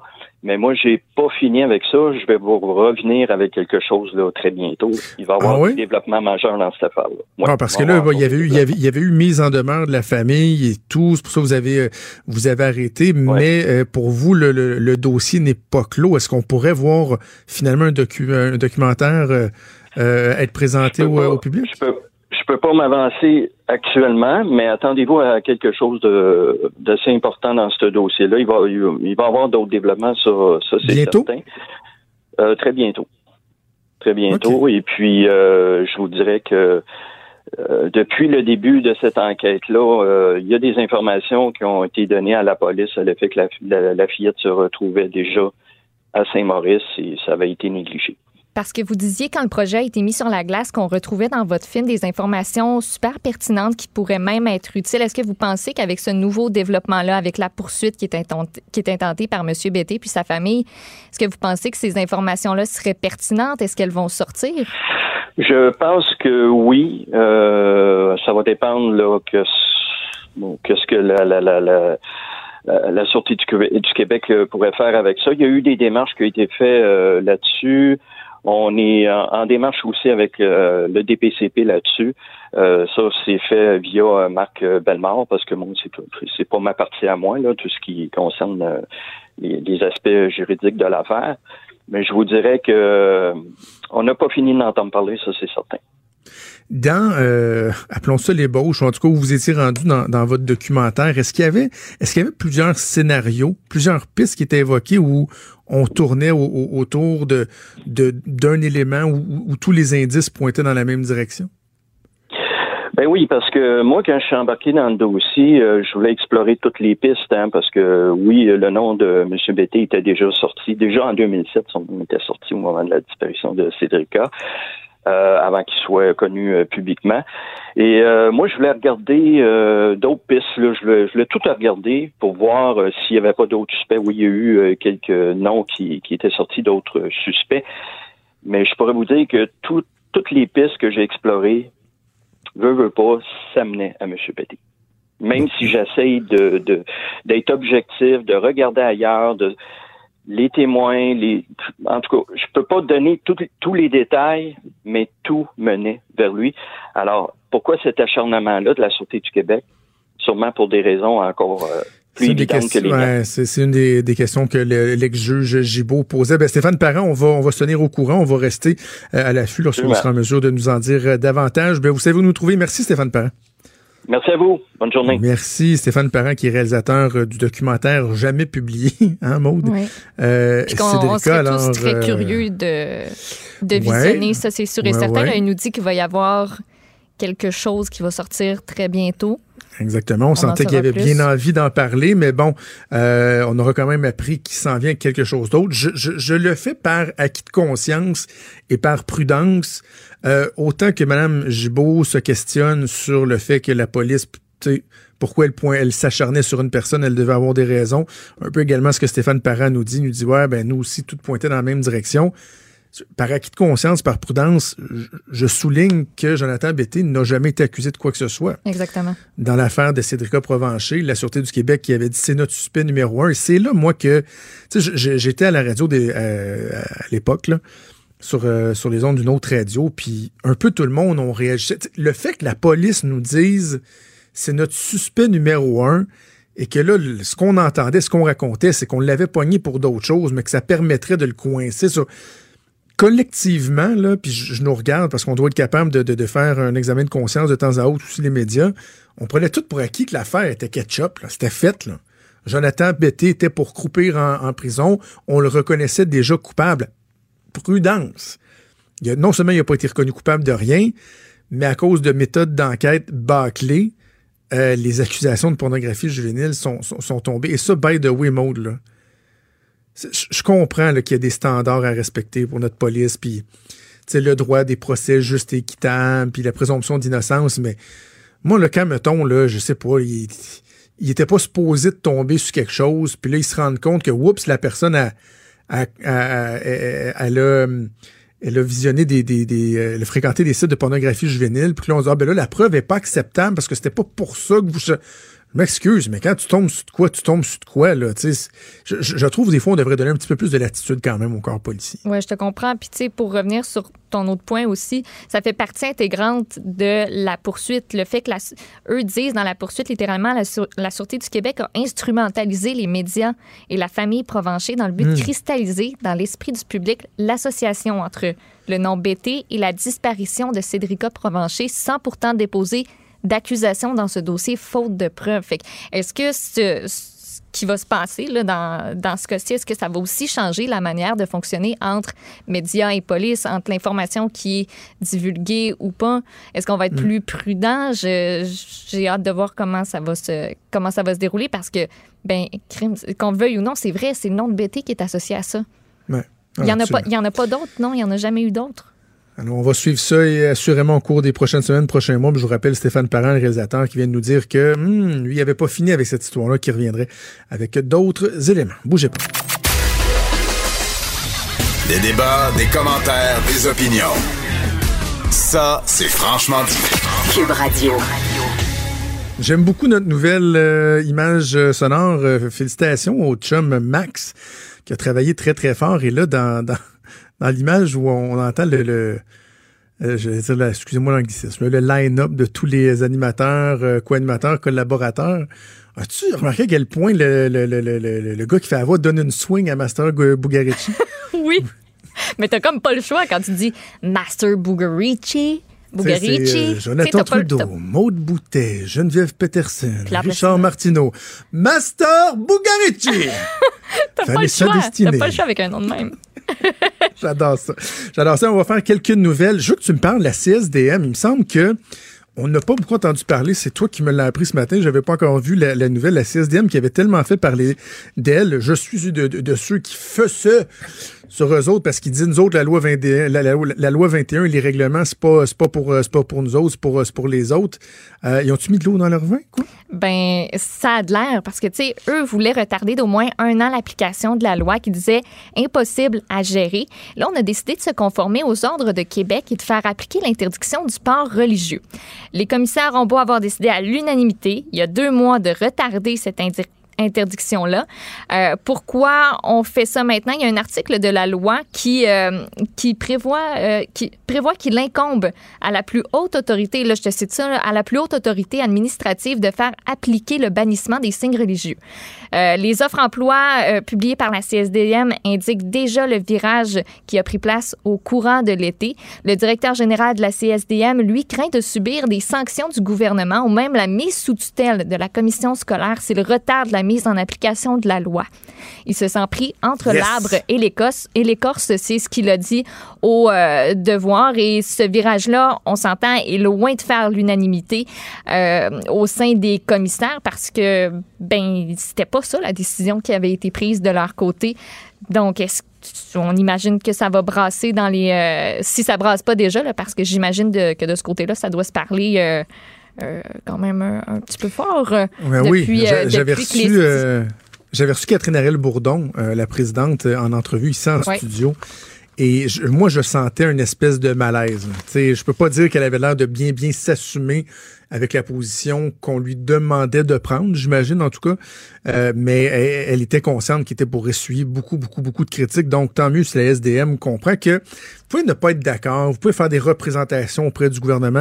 Vous savez quoi? Vous pouvez même le poursuivre, le gouvernement. Vous n'êtes pas d'accord? Ben oui, il y a des processus euh, légaux. Allez en cours, faites-vous entendre, puis essayez de faire casser des jugements, des réglementations. Mais pendant ce temps-là, il faut que vous respectiez la loi, là. Surtout si vous êtes une commission scolaire, que votre but ultime dans la vie, c'est d'éduquer nos enfants, de leur montrer les bonnes manières, d'en faire des bonnes personnes, des bons citoyens. Puis que l'exemple que vous voulez leur donner, c'est de dire, bah non, si s'il y a une loi qui fait pas ton affaire du gouvernement, tu peux dire fudge you, puis on le respectera pas. Bref, C S D M qui entend raison. J'espère que la commission scolaire English Montreal, qui sont vraiment les, les, euh, les plus anti-loi euh, vingt et un, j'espère qu'eux aussi vont, vont entendre raison, parce qu'eux veulent aller devant les tribunaux, mais ils disent, en attendant que les tribunaux en, entendent la question, là, nous autres, on ne respectera pas. Puis Mme Karine, euh, Catherine euh, pardon, Ariel Bourdon, euh, moi, j'aimerais bien qu'on, qu'on l'entende là-dessus. Elle a décliné la demande d'entrevue du Devoir. Euh, il y a des sources qui ont indiqué au Devoir que l'équipe de la présidente allait prendre acte des recommandations et va faire appliquer la loi. Mais tu sais, elle avait dit... En juin dernier, si je ne me trompe pas, le premier ministre pensait qu'il allait clore le débat. Moi, je pense qu'il fait juste ouvrir un débat social très présent dans nos milieux montréalais. Euh, donc, j'ai, j'ai, j'ai hâte de l'entendre là-dessus, elle en particulier. Ouais. Absolument. Et je veux que tu me parles de, de, de La Ronde. Il y a une nouvelle, ouais. je pense, qui t'a... Euh... qui t'a foutu, foutu les jetons, là. Qui t'a oui. foutu les jetons sur ça. Qu'est-ce qui s'est passé à Ronde? Puis je suis pas la seule, je pense, parce que c'est l'article le plus partagé. En tout cas, ce matin, ça l'était sur le site de T V A.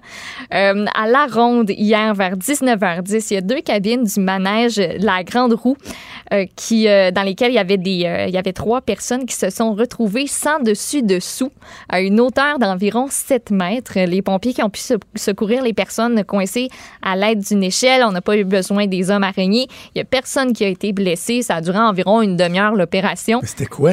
Mais, ima... Mais là, on dit les cabines sans dessus-dessous. Ça revirait de bord. Moi, c'est comme ça que je le comprends, là. Je... Oh, moi, j'ai pas quoi, vu le manège? C'est la... c'est la Grande Roue. Fait que, tu sais, la ah, petite hein? cabine, ça, ben là, ça a dû, ça a dû brasser pas pire, là, pour qu'on ait les secourir. Je veux voyons, dire... ça, on a tout le temps l'impression qu'il y a bien un manège qui, qui, qui est plate, soft, slash plate, sécuritaire. Oui. C'est, c'est, c'est bien la Grande Roue, là. Oui, puis moi, ça, ça m'amène à, à te parler des manèges, là. J'ai ça, je sais même pas pourquoi.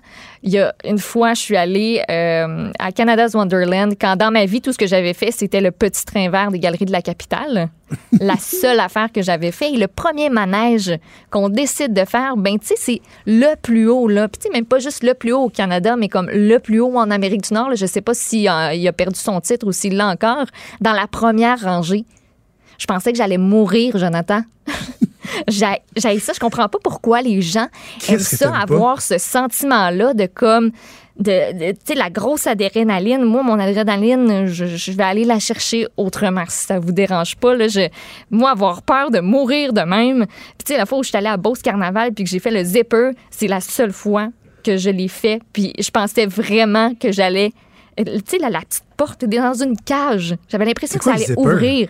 C'est l'affaire que la, t'es dans une cabine, t'es comme attaché, la cabine est fermée, puis il y en a une couple d'autres, puis ça part, OK? Puis ça fait comme une espèce... C'est comme une grande roue, mais avec plusieurs bras, puis chaque cabine spin sur elle-même. Ça tourne ah, sur ouais, ouais, celle-là. Là. Tu ne verras ouais. jamais faire ça. Puis même, tu sais, juste le Christy de bateau, là. Le bateau qui bascule d'un bord puis de l'autre. Puis quand tu t'assis trop haut, t'as l'impression que quand t'es dans la dernière rangée puis que ça arrive à son plus haut point, que tu vas traverser par en bas. Moi, je suis toute petite, OK? Les, oui. les barrières, là, je leur fais pas confiance. Tu penses que tu vas passer en dessous de la barrière? Je me laisse entra- je, pourquoi je me laisse entraîner par mes amis, hein? Pourquoi? Ben vas-y pas, tu devrais pas y aller. Ben là, moi, ça moi, fait j'aime... très longtemps que j'ai été puis je me sens très bien. Ça me manque J'aime trop. les manèges. J'ai par jamais contre, été à Ronde. S'il y a quelque chose qui tourne... Ah, oh, ça, c'est perds. non, hein? Tu, tu me perds. Je, je, j'ai un traumatisme d'enfance. À un moment donné, j'étais allé au parc Pépin, à Laval, à Fabreville, et euh, jouais dans les jeux. Puis, tu sais, des fois, quand t'es jeune, tu vas au parc, puis à un moment donné, il n'y a pas d'amis, là. Tu es tout seul, fait que tu erres un peu, puis... Il y avait l'espèce de truc là, le, que tu tournes, là. Tu sais, tu tournes, puis ça tourne, ça tourne, ça tourne, okay. ça tourne. Puis j'étais tout seul, puis j'avais décidé de, de, de me payer une ride. Là, je courais, je poussais, je poussais, je poussais. Puis là, j'ai tourné, j'ai tourné, j'ai tourné, j'ai tourné, j'ai tourné. Et quand je suis débarqué, j'ai pogné une nausée. Mais une nausée qui a duré vingt-quatre heures. Le lendemain, j'avais encore mal au cœur.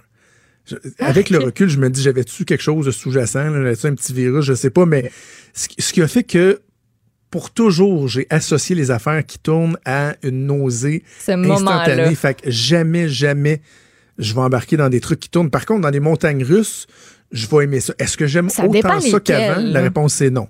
Ouais. On devient, on devient pépère en vieillissant. Là. En tout cas, peut-être Ayant, pas tout le monde. Là, mais... maudit la trentaine. Hey, pas facile. Non, j'ai, en Gaspésie, je faisais du kayak avec, euh, avec les enfants, un moment donné, sur une rivière. Puis il y avait un, un pont de chemin de fer qui passait au-dessus de la rivière. Et il y avait comme une, une espèce de petite île, une presqu'île juste aux abords de ce pont-là. Et tu vois qu'il y a des jeunes qui s'arrêtent là. Il y avait même une espèce de corde à Tarzan qui était accrochée après un arbre pour se pitcher dans la rivière. Et il y avait un accès assez facile au pont, un vieux pont tout rouillé en, en, en acier. Et euh, je suis monté, puis là, je me suis dit, je pourrais me tirer dans la rivière, tu sais. Là, tu, oui, la profondeur, idée. C'est un peu difficile. Ma blonde, avec son kayak, est allée voir comme en dessous, être sûre que j'avais un bon euh, quinze vingt pieds de profond pour sauter. Parce que c'était, c'est un, je te dirais que c'est un quinze pieds de haut, à peu près. Là, le... Fait que là, je vois, OK, euh, je vais y aller. Puis là, je, là, je suis retourné, parce que j'étais redescendu, je suis retourné.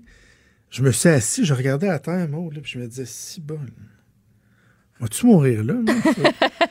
Puis là, mes enfants étaient dans un kayak avec ma blonde, en, je suis en bas, puis ils me regardaient, puis là, tu, tu y vas-tu, papa?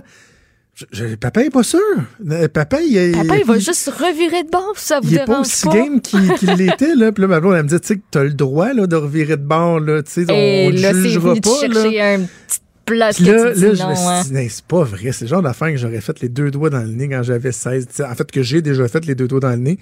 Là, j'ai pris mon courage à deux mains, puis je me suis pitché dans la rivière, mais... J'avais vraiment peur. En vieillissant, je, je sais pas, je, je sais pas qu'est-ce qui se passe. C'est-tu de l'attache? Tu as des enfants, tu es conscient que tu, tu représentes quelque chose. Je sais pas, mais, mais mon Dieu, a, je suis moins plus, game que je l'étais. Je pense que tu as plus conscience à cet âge-là. Puis justement, avec des enfants, pis ça, tu prends plus le temps de réfléchir à tout que quand tu es adolescent où tu fais juste te dire, hey, je le fais. OK, je le fais. Let's go. Puis tu prends, tu prends pas le temps de mesurer ce qui pourrait se passer par après. Ouais. On devrait le faire ça. À un moment donné. Je vais t'amener. D'ailleurs, il y a, euh, en fin de semaine, là, aux abords de, d'Expo Cité, au Centre Vidéotron, il y a la Grande Roue, Beauce Carnaval. Ça, c'est ce qui remplace un peu euh, Expo Québec, ouais. qui a tellement été populaire. Et les gens de Québec connaissent André Véro, qui est le responsable des commerçants de la Grande Allée. C'est lui qui est derrière les célébrations euh, du Jour de l'An, qui sont devenues un succès immense. Quand André touche à quelque chose, je le connais personnellement, c'est un succès. Et là, il a repris cette année la Grande Roue, Beauce Carnaval, mais d'une façon... super organisé. Okay. Une attention portée vraiment aux activités avec les enfants, avec des chapiteaux où il va y avoir des spectacles et tout ça. Je, je veux peut-être qu'on y parle demain. Là, je suis en train d'essayer d'organiser ça. Je sais qu'il est dans le jus, mais j'aimerais ça que, qu'on y parle. Puis, mais euh, oui, pourquoi tu pourrais pas. Venir, on pourrait aller essayer des manèges de, de Beauce Carnaval. T'sais. J'ai rien contre Beauce Carnaval. J'ai rien contre Beauce Carnaval. Les manèges, c'est juste pas non, mon affaire. Ah, oh, peut-être les auto-tamponneuses. Oui. Tu pourrais aller avec ma fille de quatre ans, après cinq minutes, ça devient déjà plate, là, mes gars. Hein? Du plaisir. Ah, bougez pas, au retour, là. Stéphane Plante et la chronique Disque dur. Vous écoutez Franchement dit.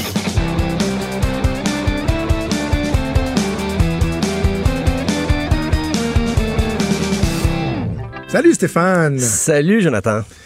Euh, j'ai hâte, très très hâte d'entendre ce que tu vas nous raconter parce que on, on fait un petit lien avec la politique, mais qui est, on ne parlera pas de politique, mais il y a le New York Times qui a décidé de s'intéresser aux playlists des candidats à l'investiture euh, démocrate. Je suis très curieux de savoir ce que ces gens-là euh, écoutent, Stéphane. C'est un gros gros dossier. Euh, on s'entend, c'est un exercice de relations publiques. Là. Maintenant, les candidats se doivent d'avoir des playlists. Et on veut aussi toucher certaines communautés, certaines classes d'électeurs. Donc, les playlists vont souvent dans ce sens-là. On, on s'entend que c'est, les, c'est quasiment les spin doctors qui ont fait la playlist pour leurs euh, candidats, mais ben oui. on les consulte quand même. C'est une vaste opération de relations publiques. Et euh, comme euh, la politique te coule dans les veines, j'ai pensé à toi. J'ai dit, OK, on va, on va parler de musique et de politique ce matin, mais c'est bien sûr plus euh, la musique qui va être de l'avant.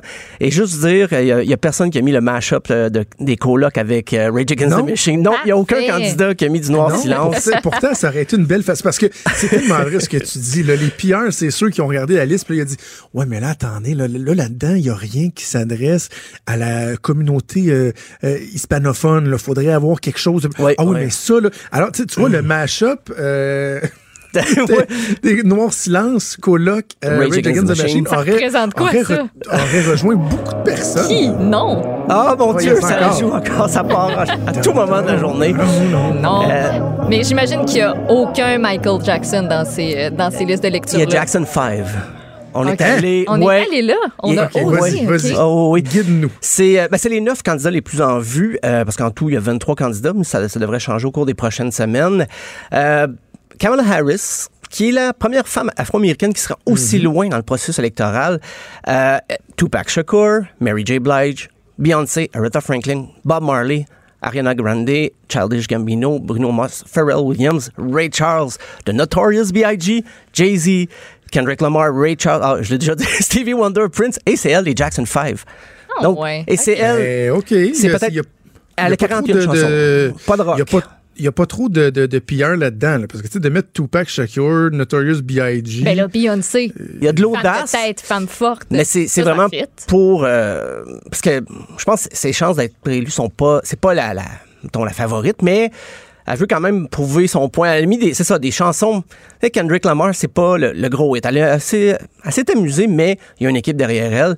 Et qu'est-ce qu'elle joue euh, quand elle monte sur scène dans ses rassemblements? C'est Mary J. Blige. On va écouter Work That. Follow me, follow me, follow me, girl, be yourself. That's why I be myself. And love it. Let 'em get mad. They gon' hate anybody. Don't you get it? C'est de mettre euh, du Mary J. Blige, euh, Beyoncé, euh, Ariana Grande, Aretha Franklin. Je pense que pour une femme candidate, c'est assez important de démontrer qu'on est inspiré par des femmes fortes, des femmes de tête qui ont fait leur place dans le milieu de la musique. C'est, c'est, c'est des bons choix, là. Et là, on va voir, quand, quand je parle de vouloir toucher un public cible. Euh, Beto O'Rourke, lui, il aime ça rappeler qu'il a fait partie d'un groupe punk là, dans les années quatre-vingt-dix. Ben oui. Il aime ça le dire, et même si c'était pas très bon, son groupe, euh, le groupe Foss. Je pense que le groupe Foss est, est surtout connu parce que le chanteur, qui n'était pas euh, Beto O'Rourke, s'est fait connaître avec At the Drive-In après. C'est plus ça l'intérêt du groupe, euh, mais il veut aller chercher les jeunes, il veut aller chercher un public peut-être qui ne vote pas. Certains électeurs qui préfèrent rester chez eux, les slackers comme on dit aux États-Unis souvent, lui il va aller les chercher. Et il a même déjà tenté de s'associer avec euh, les skaters, la, la gang de skateboarders. Il a fait un petit vidéo très court, mais il y a des skateboarders qui ont répondu euh, excuse, essaye pas, à te voir sur ton skate, tu peux pas te considérer comme un skater. Je comprends que la scène skate est liée beaucoup à la scène musicale, dans le punk, euh, même un peu de métal. Mais sa stratégie n'avait pas été gagnante à ce moment-là. Mais dans sa playlist, il s'est rattrapé. Et les gens de son entourage, ses Spin Doctors, ils ont dit, lui, là, il veut pas que personne touche à sa playlist. C'est vraiment sa playlist. Euh, on retrouve du punk, bien sûr, ben, The Clash, il y a Joan Jett and the Black Hearts, I Love Rock and Roll. Juste ça, c'est un statement en soi. Il a mis du Prince quand même, Willie Nelson, euh, mais bien oh. sûr, les Ramones, Calexico, Velvet Underground, Rolling Stone, Janis Joplin, euh, c'est pas un vrai skater, mais c'est un vrai mélomane. On va y accorder ça. Euh, parce qu'il il voulait montrer dans son, son parcours, dans sa playlist, il voulait montrer d'où il venait, sa, les, les scènes qu'il a parcourues, les groupes qu'il a aimés. Euh, c'est la plus rock. C'est la plus rock euh, du lot. Euh, ça. Mais les gens, euh, oublient pas non plus qu'ils viennent d'une famille assez riche, là, quand même. Il y a beau dire qu'il y a des, euh, des street creds, comme on dit, là, qu'il connaît le monde de la rue et tout, mais on s'entend qu'il vit dans une immense bâtisse clôturée avec des gardes à l'entrée. Donc, ouais. c'est, on est On est punk, mais quand ça, quand ça nous tente. Euh, Elizabeth Warren, elle, euh, assez variée, ben, des noms qu'on retrouve beaucoup dans les autres. Elle a quand même soixante-dix ans, donc c'est, elle a beaucoup de, d'artistes qui datent un peu, mais elle a voulu, quand je dis qui datent, là, je veux dire que c'est, c'est plus ancien, comme Joe Cocker, Aretha Franklin, elle aussi. Par contre, là, du Beyoncé et Imagine Dragon. Oh, euh, oui, et elle vise beaucoup, elle, le, les travailleurs, les gens qui, peut-être... C'est un peu euh, désillusionné de la politique américaine. Elle va aller chercher les, les, les, les bons travailleurs. Donc, sa chanson d'entrée, c'est Dolly Parton, Working nine to five.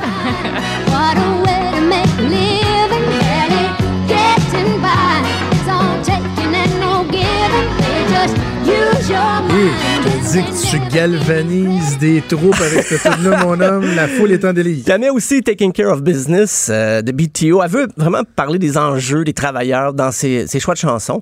Euh, il y a Kirsten Gillibrand qui est vraiment la candidate euh, qu'on voit comme la candidate féministe. Euh, d'ailleurs, elle va même faire, faire jouer Le Tigre, qui est un groupe punk, ben, techno-punk des années quatre-vingt-dix, très associé au mouvement Riot Girls. Euh, mais elle fait jouer aussi Alicia Keys, No Doubt, Lady Gaga, Katy Perry, Madonna, Queen Latifah, T L C. Ben, le trois quarts de sa playlist, c'est des artistes féminines. Ben oui. euh, mais elle a quand même mis Jay-Z, Otis Redding, Talking Heads. Euh, mais les enjeux de, de, de sa campagne, c'est vraiment euh, le droit à l'avortement, la représentation des femmes au travail, la parité. On lui a reproché une pièce de Lil Wayne euh, qu'elle avait mis dans la playlist. Avec une, c'est une collaboration avec XXXTentacion. Parce que lui, euh, ce, ce dernier collaborateur, avait été accusé d'agression sur sa conjointe. Donc, on a avisé la candidate Gillibrand d'enlever cette chanson-là sur sa playlist, ce qu'elle a fait. Euh, donc, on voit comment c'est sensible. C'est tellement ouais. délicat, telle chanson. On parlait de Michael Jackson tout à l'heure. Moi aussi, je suis surpris que les Jackson five s'y retrouvent encore. Mais euh, ben, le prochain, c'est la liste la plus courte. La moins abondante, c'est Bernie Sanders. Oh, bah, ouais. euh, il s'est pas cassé la tête. Lui, qui écoute. Lui, il y a trois chansons avec le mot Revolution dans le titre. Euh, oh. Mais sinon, il y a Simon and Garfunkel, il y a Flogging Molly, Willie Nelson lui aussi, John Lennon. Euh, mais il veut montrer que c'est un gars de Brooklyn. Fait que quand il rentre sur scène, c'est Jay-Z et Brooklyn Go Hard. Oh man, I'm Jackie Robinson. Except when I run base, I dodge the pain. Non, non, non, non. J'imagine mon oncle Bernie danser là-dessus. Mon oncle oh, Bernie doit, qui essaie d'être hot avec une calotte par en arrière puis des chaînes. Oh, yeah. yeah. Je sais pas si Jay-Z a beaucoup de fans de soixante-dix-huit ans. Là. C'est, à, c'est à vérifier. Il euh, y a Cory Booker, un candidat un peu moins oui. connu, mais lui, il mise sur l'amour. Il veut vraiment que ce soit une campagne d'amour sans salissage. Et quand je dis amour, c'est pas nécessairement Tom Jones ou Barry White. Lui aussi, il fait jouer Imagine Dragon, mais aussi Whitney Houston, Stevie Wonder, Kool and the Gang, Mark Anthony, Marvin Gaye, Beyoncé. Euh, donc, lui, il veut une campagne positive. Ses chansons se... On dit que ça, faut que ça soit rassembleur, c'est très important pour lui. Euh, il y a Julian Castro, c'est bien sûr le candidat des, des, des communautés hispanophones. Il a mis du Gloria Estefan dans sa, dans sa compilation, il y a Selena. Euh, Dolly Parton, lui aussi, étonnamment. Euh, Lenny Kravitz. Lenny bon. Kravitz, pour toi, Jonathan. Bon. Et du Johnny Cash. Donc, on dit que oui, bien sûr, il va être près de, de sa communauté, mais il ratisse très large. Euh, et... Ben, pour toi, je t'ai un petit cadeau. Imagine Dragon de Believer, il rentre là-dessus dans ses assemblées.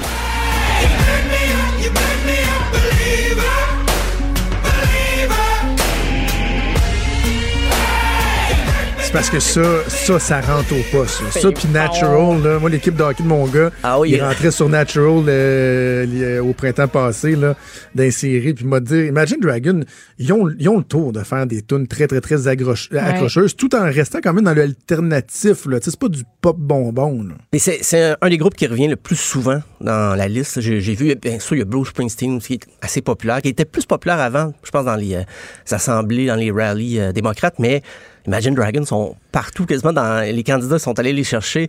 Il euh, y a Pete, euh, rapidement, Pete Buttigieg, Geek, j'espère bien. Buttigieg Judge. Buttigieg Judge. Euh, oh, ben voilà. Yeah. Tu, ben, euh, lui, c'est le plus jeune candidat, mais ça semble pas vraiment avoir influencé son, sa playlist. Euh, c'est, ben, il y a Portugal The Man, All In Oats, David Bowie, Cake, Beck, Joan Jett and the Blackhearts, C C R. Donc, lui, on dirait qu'il veut pas juste montrer qu'il est jeune, il veut montrer qu'il connaît l'électorat américain au sens large. Et ben, le, le dernier, euh, et non le moins, Joe Biden, euh, c'est la, bien sûr la playlist peut-être la plus rétro. Il euh, y a ben, Bowie, Springsteen, mais Lady Gaga, Aretha Franklin, Diana Ross, Stevie Wonder. Par contre, les analystes, ben, dans le New York Times, on disait que c'était la, la playlist la mieux divisée en proportion entre artistes afro-américains, artistes ah. blancs, entre artistes féminins, artistes masculins. Mais moi, je suis certain que c'est quelqu'un de son équipe qui a pensé à ça pour Joe Biden. C'est hey, sûr. Parce qu'on l'associe à une autre génération, une plus vieille génération de politiciens. Mm. On dit hey, « ça serait bien que tu aies la parité dans ta playlist ». Et c'est, c'est pratiquement réussi. Euh, mais c'est drôle parce qu'à la fin, à la fin de l'article du New York Times, comme il n'y a pas de course à la chefferie euh, du côté des Républicains, on a quand même mis quelques pièces euh, de Donald Trump et c'est, c'est très drôle. Il y a My Way, bien sûr, de Frank Sinatra. Il y a mm. Sweet Home Alabama de Lynyrd Skynyrd. Il y a Eye of the Tiger, la fameuse chanson de Rocky trois. Euh, il y a The Best, Tina Turner, dont le refrain dit You're simply the best. Alors, ben oui. on, on voit le lien. euh, il a mis... Ça, c'est drôle. Il a mis Under Pressure de Queen. Mais moi, je pensais qu'il allait mettre We Are the Champion. Mais c'est Under Pressure, ce qui est encore plus drôle. Et il a mis Village People, deux chansons dans les assemblées. C'est Y M C A et Macho Man. Et là, la surprise pour moi, Céline Dion et Andrea Bocelli pour la pièce The Prayer. Ben, je comprends. Oh, le, okay. pour, le, pour les paroles, je, je comprends parce que les Républicains ont une base religieuse importante. Mais la pièce, c'est vraiment pas une pièce pour galvaniser les foules. Là. C'est euh, très, euh, c'est tranquille. Et puis, mais... C'est un c'est Italien et puis une, une, une Québécoise. Québécoise. C'est pas eh américain oui. trop trop, là. C'est ça. Mais, mais Donald Trump, il y a eu beaucoup de problèmes avec ses chansons euh, d'entrée et de sortie. Parce que dans les assemblées, je pense que les politiciens sont libres de faire jouer ce qu'ils veulent dans les autobus de tournée, avec les, les, les partisans et tout. Mais quand tu rentres sur scène avant ton discours, si l'artiste décide non, je veux pas jouer, oui. là, là t'es obligé. Comme c'est arrivé, c'est arrivé dans le temps avec Ronald Reagan et Bruce Springsteen, mais Donald Trump les, les additionne. Là, Tom Petty, Neil Young, euh, R E M, ils ont tous dit ah non non on veut pas, on veut pas que notre musique joue quand tu rentres sur scène. Donc euh, voilà, ben Donald Trump, il, dans ses assemblées, quand il fait quand même jouer d'autres choses, mais il y, y a très peu de choix. La, la liste à raccourci tous les jours ouais. de pièces qu'il peut faire jouer pour rentrer sur scène. C'est ça, ils veulent, ils veulent pas être trop, trop euh, non, associés. Non, c'est ça. Hey, hey, Stéphane, on a, on a plus de temps, mais je veux qu'on revienne éventuellement sur euh, la musique punk et euh, le fait que les skaters ne veulent font pas du skate ou pas. Ah oui, ok. Parce que je, je, je parlerai de mon cas. J'étais skater, moi. Ah, pour vrai? Je te dirais si j'étais bon euh, en skate ou pas. Moi, je vis avec un skater. Ah oui, mon oui les cheveux bleachés, avec la, oh. la, la, la chaîne. Est-ce que j'ai le droit de pas t'imaginer? Ben, je vais te montrer des hey, photos. Je veux des photos. Ah, on okay. veut des photos, non, oui. J'étais, j'étais un petit délinquant, moi, à quatorze, quinze, quinze ans, là. À un moment donné, j'ai pris un, pris un swing, puis je me suis mis à m'habiller en West Coast du jour au lendemain. Ah oui, mais, oui, non, j'ai eu une passe très Vans et tout. On reparlera de ça. Stéphane, merci, toujours un plaisir, et on se reparle. Merci à vous deux.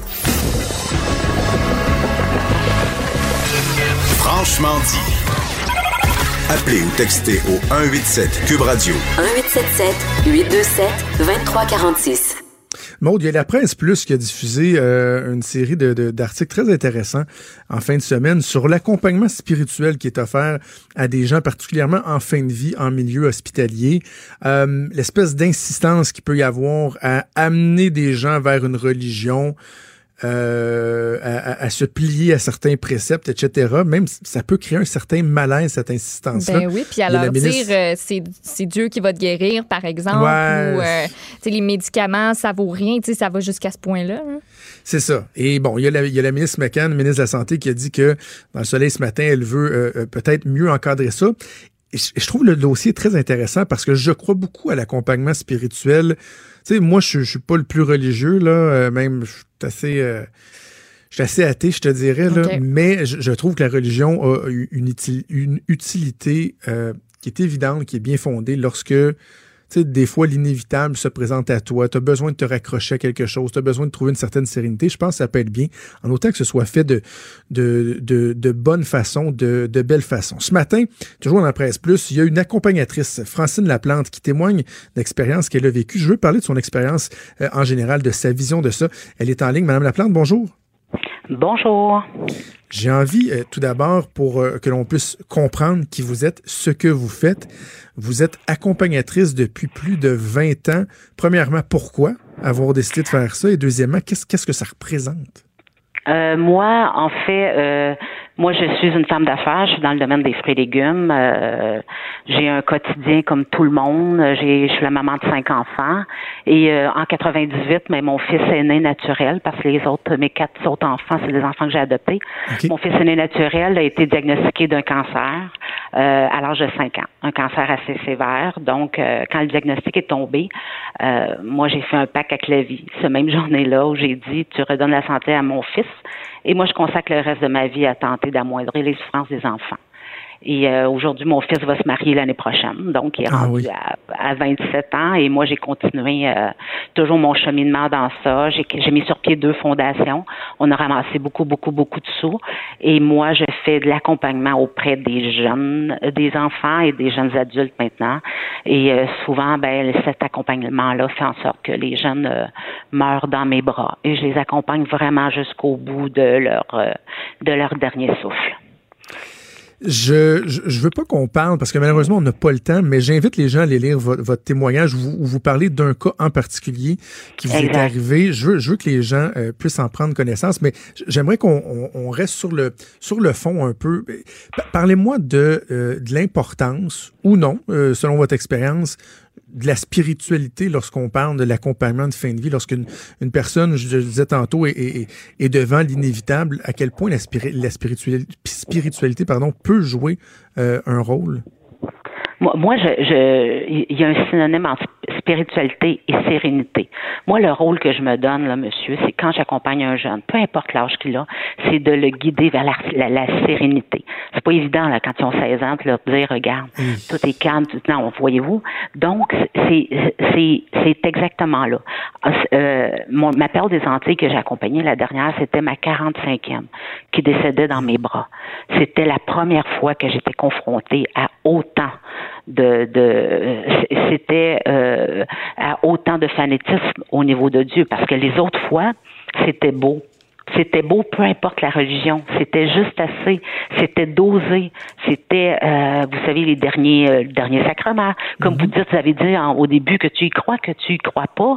Ben, c'est beau. Moi, je suis pas là mm-hmm. pour y croire et pas y croire. Je suis là pour les accompagner. Et la ça a tout le temps été comme ça. Mais je m'aperçois, par contre, depuis les deux, trois dernières années, avec du recul, que oui, la religion prend beaucoup, beaucoup, beaucoup de place dans les décisions en fin de vie. Et, et, et, et, des, très, dans, dans et le c'est cas, très troublant. Oui, c'est ça, parce que dans le cas que vous ouais. parlez, euh, on, vous aviez l'impression que la personne qui était en fin de vie euh, avait pas nécessairement la latitude de décider jusqu'à quel ben, point elle voulait être ensevelie par des lectures euh, chrétiennes, euh, et cetera. Là. Euh, Monsieur Jonathan, euh, elle avait zéro énergie pour ça. Elle était pas là, elle était en fin de vie, elle était en train de mourir. Elle me regardait avec euh, comme un poisson dont les yeux sortent de l'eau, en voulant dire Francine, fais quelque chose. Fait quelque chose. C'était, vous savez, si je vous dis, Jonathan, là, c'est bon le poisson, hein? Ah, c'est bon le poisson, Jonathan, hein? C'est bon, hein? Ben, fallait finir par dire, ouais, elle va me laisser à la paix si je dis que c'est bon, là. Ben ouais, non, puis à un moment donné, même le mettre dans la bouche, aussi, regarde, tu... C'était aussi imagé que ça, là. C'était aussi imagé que ça. Tu sais, Dieu est bon, Dieu est puissant, Dieu est plus fort que médicament, Dieu ne veut pas ça. Hein? Oui, Dieu, hein? Puis là, il met le nom de l'enfant. Hein? Dieu, hein? Tout le temps, puis il cherchait tout le temps le petit signe de la tête pour, pour, pour l'amener à dire oui, pour qu'après, il puisse dire, ben, c'était ça, c'est, c'est, c'est. Mais elle était, durant ce temps-là, M. Jonathan, elle était extrêmement souffrante, là. souffrante, là, euh, à la limite de l'agonie, là. Tu sais, c'est qui... Et toi, tu tiens la main de l'enfant, tu essaies de l'emmener dans la sérénité, puis là, tu entends tout ça autour de, de toi, puis tu dis, écoute, il y a quelqu'un qui va me réveiller, là, ça n'a pas de bon sens, là. Et, et, et le problème, c'est que la personne que vous avez trouvée la plus insistante, lorsque vous lui avez demandé euh, qu'est-ce qu'elle faisait, elle vous a dit qu'elle travaillait pour des hôpitaux de Montréal, puis qu'elle était en charge de la formation. Écoutez, moi, j'ai fait, euh, entre guillemets, là, on va s'entendre, j'ai fait ma nonone. Quand elle a eu fini de faire ses prières, j'ai mis dans la conversation, et vous, que faites-vous dans la vie? C'est quand elle m'a dit, moi, je travaille pour deux hôpitaux, deux hôpitaux de Montréal. Ah oui, vous faites quoi? Elle dit, je suis en charge de la formation. Je vous le jure, je me souviens comme si c'était euh, hier de ma réaction, et je me suis dit, oh my God, encore plus crude que dans mon texte, on est dans grosse merde. C'était... Euh, non. Est-ce que vous avez signalé ça à, à, à quelqu'un aux alentours? Qu'est-ce que vous avez fait à partir de là? Euh, la vraie vérité, là, c'est que les gens de l'hôpital étaient au courant de tout ça. On savait que la communauté était très forte. On savait tout ça. Euh, moi, j'ai parlé de tout ça... Euh, à quelqu'un de l'équipe médicale, en disant que j'ai eu vraiment l'impression qu'on a abandonné Johanna. Euh, bon, c'est ça, ma, ma, ma perle des Antilles, oui. euh, on, on l'a vraiment abandonnée. En tant que société, en tant que système, en tant que... Tu sais, puis... C'est ça. Puis, puis vous savez, à un moment donné, tu sais, ça, ça vient d'arriver. C'est arrivé fin juillet. C'est très, très, très demandé émotivement. Hein. C'est très... Puis là, tu te dis... Tu sais, j'en ai vu d'autres. C'est-tu juste moi qui ai paniqué quand que j'ai vu, j'ai entendu ça? Et là, quand l'article est sorti dans la presse, j'ai dit, ah, ben, tabarouette. C'est, c'est pas juste moi qui fabule, là. Pis c'est pas juste moi qui fais des un plus un égale deux, là. Ben, c'est ça. C'est parce que, tu sais, c'est, c'est, c'est une chose d'avoir un, un accompagnement spirituel, de se tourner vers la religion. OK, c'est une chose. Deuxième étape, lorsqu'on insiste beaucoup, beaucoup, même si la personne n'a pas l'air de vouloir embarquer, c'est alarmant. Mais la troisième étape, ce qui est le pire, c'est lorsqu'on tente de, de, de, de se substituer à la médecine, tu sais, de dire non, non, on lui donnera pas des médicaments ou des, euh, des, des, des, euh, des injections qui pourraient le, l'apaiser, lui faire du bien. Non, on, Dieu va s'en occuper et que la non, personne est là puis elle clair, souffre monsieur, dans son lit. C'était Jonathan, c'était tellement clair. Hein? Dieu est plus puissant qu'un médicament. Mmh. Dieu est fort. Dieu seul décide. Puis insistant, là, vous savez, un preacher, là, c'est la même affaire. Là. Insistant en disant, n'est-ce pas? N'est-ce pas? En espérant que la petite, la petite, elle faisait des, des signes de tête, mais c'était pas pour dire ça, c'était pour dire si j'ai mal. Tu sais? Donc, ça, de, ça devrait être, en tout cas, surtout sur les soins qui sont donnés, euh, l'accompagnement qui est donné à l'intérieur de notre système de santé. Euh, la conclusion, c'est, c'est quoi, Mme Laplante? C'est que oui, ça peut apporter du bien-être, du réconfort, mais il faut quand même respecter certaines il, il faut encadrer, il faut encadrer, oui. Et puis, vous savez, c'est la responsabilité, moi, je me dis à quelque part, des... de l'équipe médicale de voir venir ça, là, la, la, cette communauté-là qui, qui est très en force. Et à un moment donné, là, il était quasiment vingt à vingt-cinq dans la chambre, là. Tu sais, même s'il venait pour euh, réconforter Johanna, non, non. Tu comprends? On peut-tu mettre des limites, là? Mm. Fait que c'est comme, tu sais, on, on a beaucoup de questions à se poser. Puis moi, la dernière des choses que je veux, là, c'est qu'un autre enfant, parce qu'il faut jamais oublier une chose, Johanna est morte souffrante. Mm. Souffrante. Euh, c'est, c'est à la, à la fin, là, c'est, elle est morte. C'était à la limite intolérable. Alors qu'on aurait pu, comme je vous disais, l'emmener dans la sérénité, l'accompagner doucement, la caresser, euh, la couvrir de, de, de, de baisers, de la couvrir d'amour. Mais là, ce n'était que, que, que, que de, pas de la haine, mais c'était de l'agressivité. Médecin veut donner médicament, médecin veut donner médicament. Tu sais, c'est pas... Euh, puis j'ai été chanceuse, M. Jonathan, d'avoir été acceptée dans la chambre par la communauté. J'ai été très, très, très chanceuse. Ben, je ne sais pas comment ça se serait fini encore plus. Madame Laplante, je vous lève euh, votre chapeau, euh, mon chapeau. Félicitations pour euh, votre implication, puis merci d'avoir témoigné. Merci d'avoir pris le temps de nous parler aujourd'hui. Ben merci. Euh, bonne fin de journée à vous. Merci. Merci, Francine Laplante, qui est accompagnatrice d'enfants, de jeunes adultes euh, en fin de vie. C'est intéressant comme comme débat. Oui, je pense l'accompagnement, ça peut être bien. Puis savez-vous quoi, je, je suis même prêt à vivre avec le fait que le gouvernement, tu sais, que le système de santé offre un certain encadrement, autant qu'on ne privilégie pas une religion par rapport à une autre, mais surtout qu'on ne le fasse pas au détriment des soins de santé usuels qu'on peut donner à une personne, mais qu'on vise bien euh, à offrir une certaine sérénité aux patients qui sont touchés. Il est franc et nuancé. Jonathan Trudeau. Jonathan Trudeau. La politique lui coule dans les veines. Vous écoutez Franchement dit. On va parler de sport et de psychologie dans le sport. On va y aller rondement parce que le temps file avec le docteur en psychologie du sport, docteur Sylvain Guimond, qui est au bout du fil. Bonjour, monsieur Guimond. Bonjour, ça va bien? Ça va très bien. Merci, docteur Guimond, de, de prendre le temps. Il y a deux éléments que je veux qu'on aborde ensemble. Sylvain, c'est correct. Parfait. On y va comme ça, Sylvain. Deux éléments que je veux qu'on aborde ensemble. Premièrement, ça s'impose un peu. C'est tout ce qui euh, touche les, les, les cas de dopage. Bon, avec euh, l'athlète Laurence Vincent Lapointe, on a, on a vu euh, son histoire cette semaine. Euh, il y a un aspect qui m'intéresse particulièrement, c'est tout l'encadrement. Puis même, j'ai envie de dire, le surencadrement des, des athlètes qui, à un moment donné, sont entourés de, de gens, des nutritionnistes, des entraîneurs, et cetera, qui vont toujours leur dire, ben voici ce que tu dois faire, voici ce que tu dois faire. Et ma question, c'est, est-ce qu'à un moment donné, l'athlète en vient pas un peu à perdre le contrôle sur sa propre destinée, son jugement et tout? Je suis tellement content de cette question-là.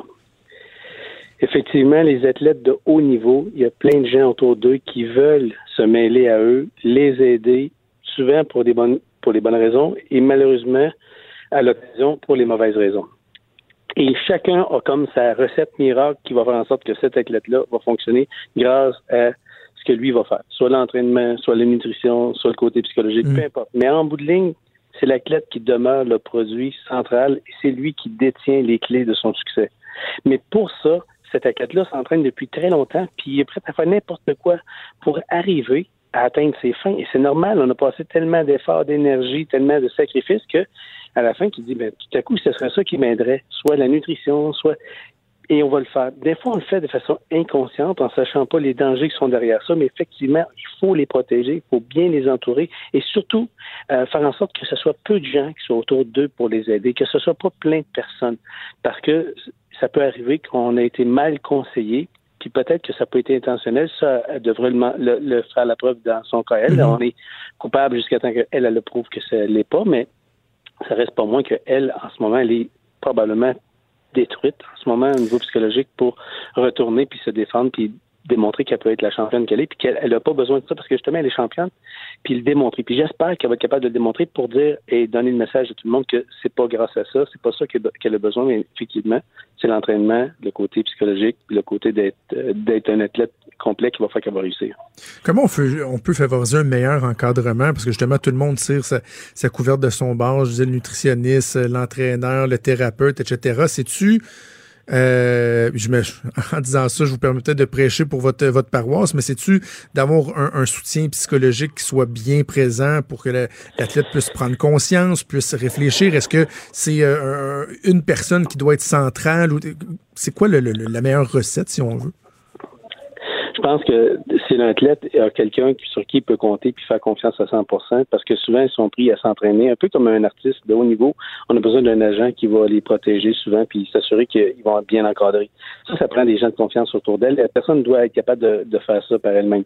Le point important, c'est que tous les gens qui interviennent avec cet athlète-là doivent leur, lui donner la, la lui redonner le pouvoir de décision. Donc, mmh. que ce soit euh, Céline Dion, que ce soit peu importe qui on s'occupe, le but, c'est de redonner le pouvoir à cette personne-là de prise de décision. Elle peut avoir des conseils, mais en bout de ligne, c'est elle, l'athlète, qui doit décider. Parce qu'aujourd'hui, si elle se retrouve dans, cette, dans, cette, dans, dans cet espace-là en ce moment, c'est qu'il y a, il y a quelque chose, quelque part, qui a manqué, puis que là, elle se retrouve à elle payer le prix. Donc, c'est important que personne fasse sentir l'athlète qu'il est dépendant d'eux. Que, si je suis quelqu'un qui est au niveau de, de la psychologie du sport, mon premier rôle, c'est de rendre mon athlète le plus indépendant possible, pour qu'elle puisse se gérer elle-même. Je vais l'aider, mais je ne fais pas en sorte qu'elle soit dépendante de moi. Et c'est la même chose pour chacun des autres intervenants. De placer l'athlète, l'athlète au centre et de lui redonner la capacité de prendre des décisions par elle-même en lui laissant ce, ce libre arbitre-là. Ça, c'est extrêmement important. Les athlètes, quand ils sont rendus à ce niveau-là, c'est des, c'est des gens intelligents.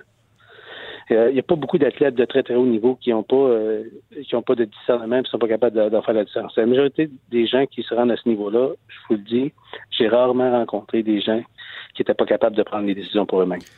Un athlète qui vit autant d'adversité que, que, que, que ce que vit, par exemple, Laurence Vincent Lapointe, prenons-la comme oui. cas de figure, là, mais on ne parle pas nécessairement d'elle, euh, est-ce qu'il y a moyen, après la, la controverse, après toute cette adversité-là, de, de revenir à un niveau suffisant? Tu sais, on a l'impression qu'ils doivent tellement être en plein contrôle pour performer autant qu'ils doivent le faire, surtout lorsqu'on parle de la scène internationale, et cetera. Est-ce qu'il y a moyen psychologiquement de revenir? Parce que le, le, le, le psychologique joue une grande, grande, grande part dans, dans leur capacité à, à obtenir de bons résultats. Oui, moi je vous dis que si euh, tout ça c'est derrière elle puis qu'elle est incapable de le prouver, elle va être une athlète encore plus, for- plus forte par la suite. Parce que on regarde les athlètes qui ont eu des problèmes ou de l'adversité, lorsqu'ils sont persévérés puis ont démontré ce qu'ils étaient capables de faire, ils sont revenus en force. Puis ça arrive aussi, même dans des moments très, très difficiles. Si on pense à Joanie Rochette, qui a perdu sa mère euh, juste oui. avant sa grande compétition, elle a trouvé cette force-là à l'intérieur d'elle. On a des ressources insoupçonnées. Et si on lui redonne, si effectivement, je, je, le, je le souhaite ardemment, que ce soit que ce soit seulement une erreur, ce serait excellent. Si ça arrive, mais à ce moment-là, elle va tellement avoir en, en dans d'elle une force de dire j'ai failli perdre mon rêve, voici je suis prêt, ben il y a de fortes chances que ça, ça va l'amener à performer encore mieux. Que, si elle est bien entourée, puis qu'on la récupère, puis qu'on l'aide à, à aller plus loin. Par contre, si c'est l'inverse, mais là c'est triste pour le sport, c'est triste pour tout le monde, mais en même temps, euh, c'est, c'est c'est ce qu'on a décidé qu'on voulait un sport le plus possible d'avoir des sports qui sont euh, qui, qui sont euh, équitables pour tout le monde. Euh, Sylvain Guimond, docteur Guimond, je, je, j'avais deux sujets à aborder avec vous et là, sciemment, j'en ai abordé, abordé qu'un seul parce que le, le temps nous pressait. J'ai envie qu'on se donne rendez-vous la semaine prochaine. Euh, oui. Je mets la table un peu, là, c'est la rentrée scolaire. Il y a les sports de haut niveau, les jeunes qui sont dans des concentrations sportives, qui se concentrent uniquement sur un sport souvent. Euh, est-ce que c'est bon? Est-ce que c'est mauvais? Qu'est-ce qui nous guette? Les messages qu'on devrait envoyer aux parents? Si vous le voulez bien, je vous lance l'invitation. La semaine prochaine, on remet ça. Ça va me faire plaisir seulement si vous ne m'appelez pas docteur. Si c'est Merci Sylvain. Ça va à la fin de mon nom et pas en avant de mon nom. Merci Sylvain, très apprécié. Merci Sylvain Guimond qui est docteur euh, en psychologie euh, du sport, toujours très intéressant. À une époque, on l'entendait entre autres à, à la télé à R D S, ouais. euh, très intéressant de, le, de l'entendre parler. Maude, c'est déjà tout le temps qu'on avait. Ben oui, est-ce que je peux te dire un, un petit quelque chose euh, qu'on surveille là, dans les prochains instants? Oui, vas-y. Euh, conférence de presse de l'Impact de Montréal, puisqu'on est dans le sport, qui vont présenter leur nouvel euh, entraîneur-chef, Wilmer Cabrera.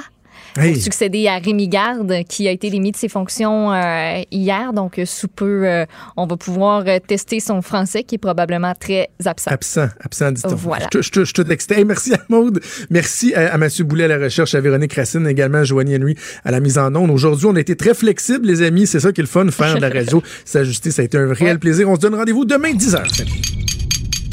Cube Radio.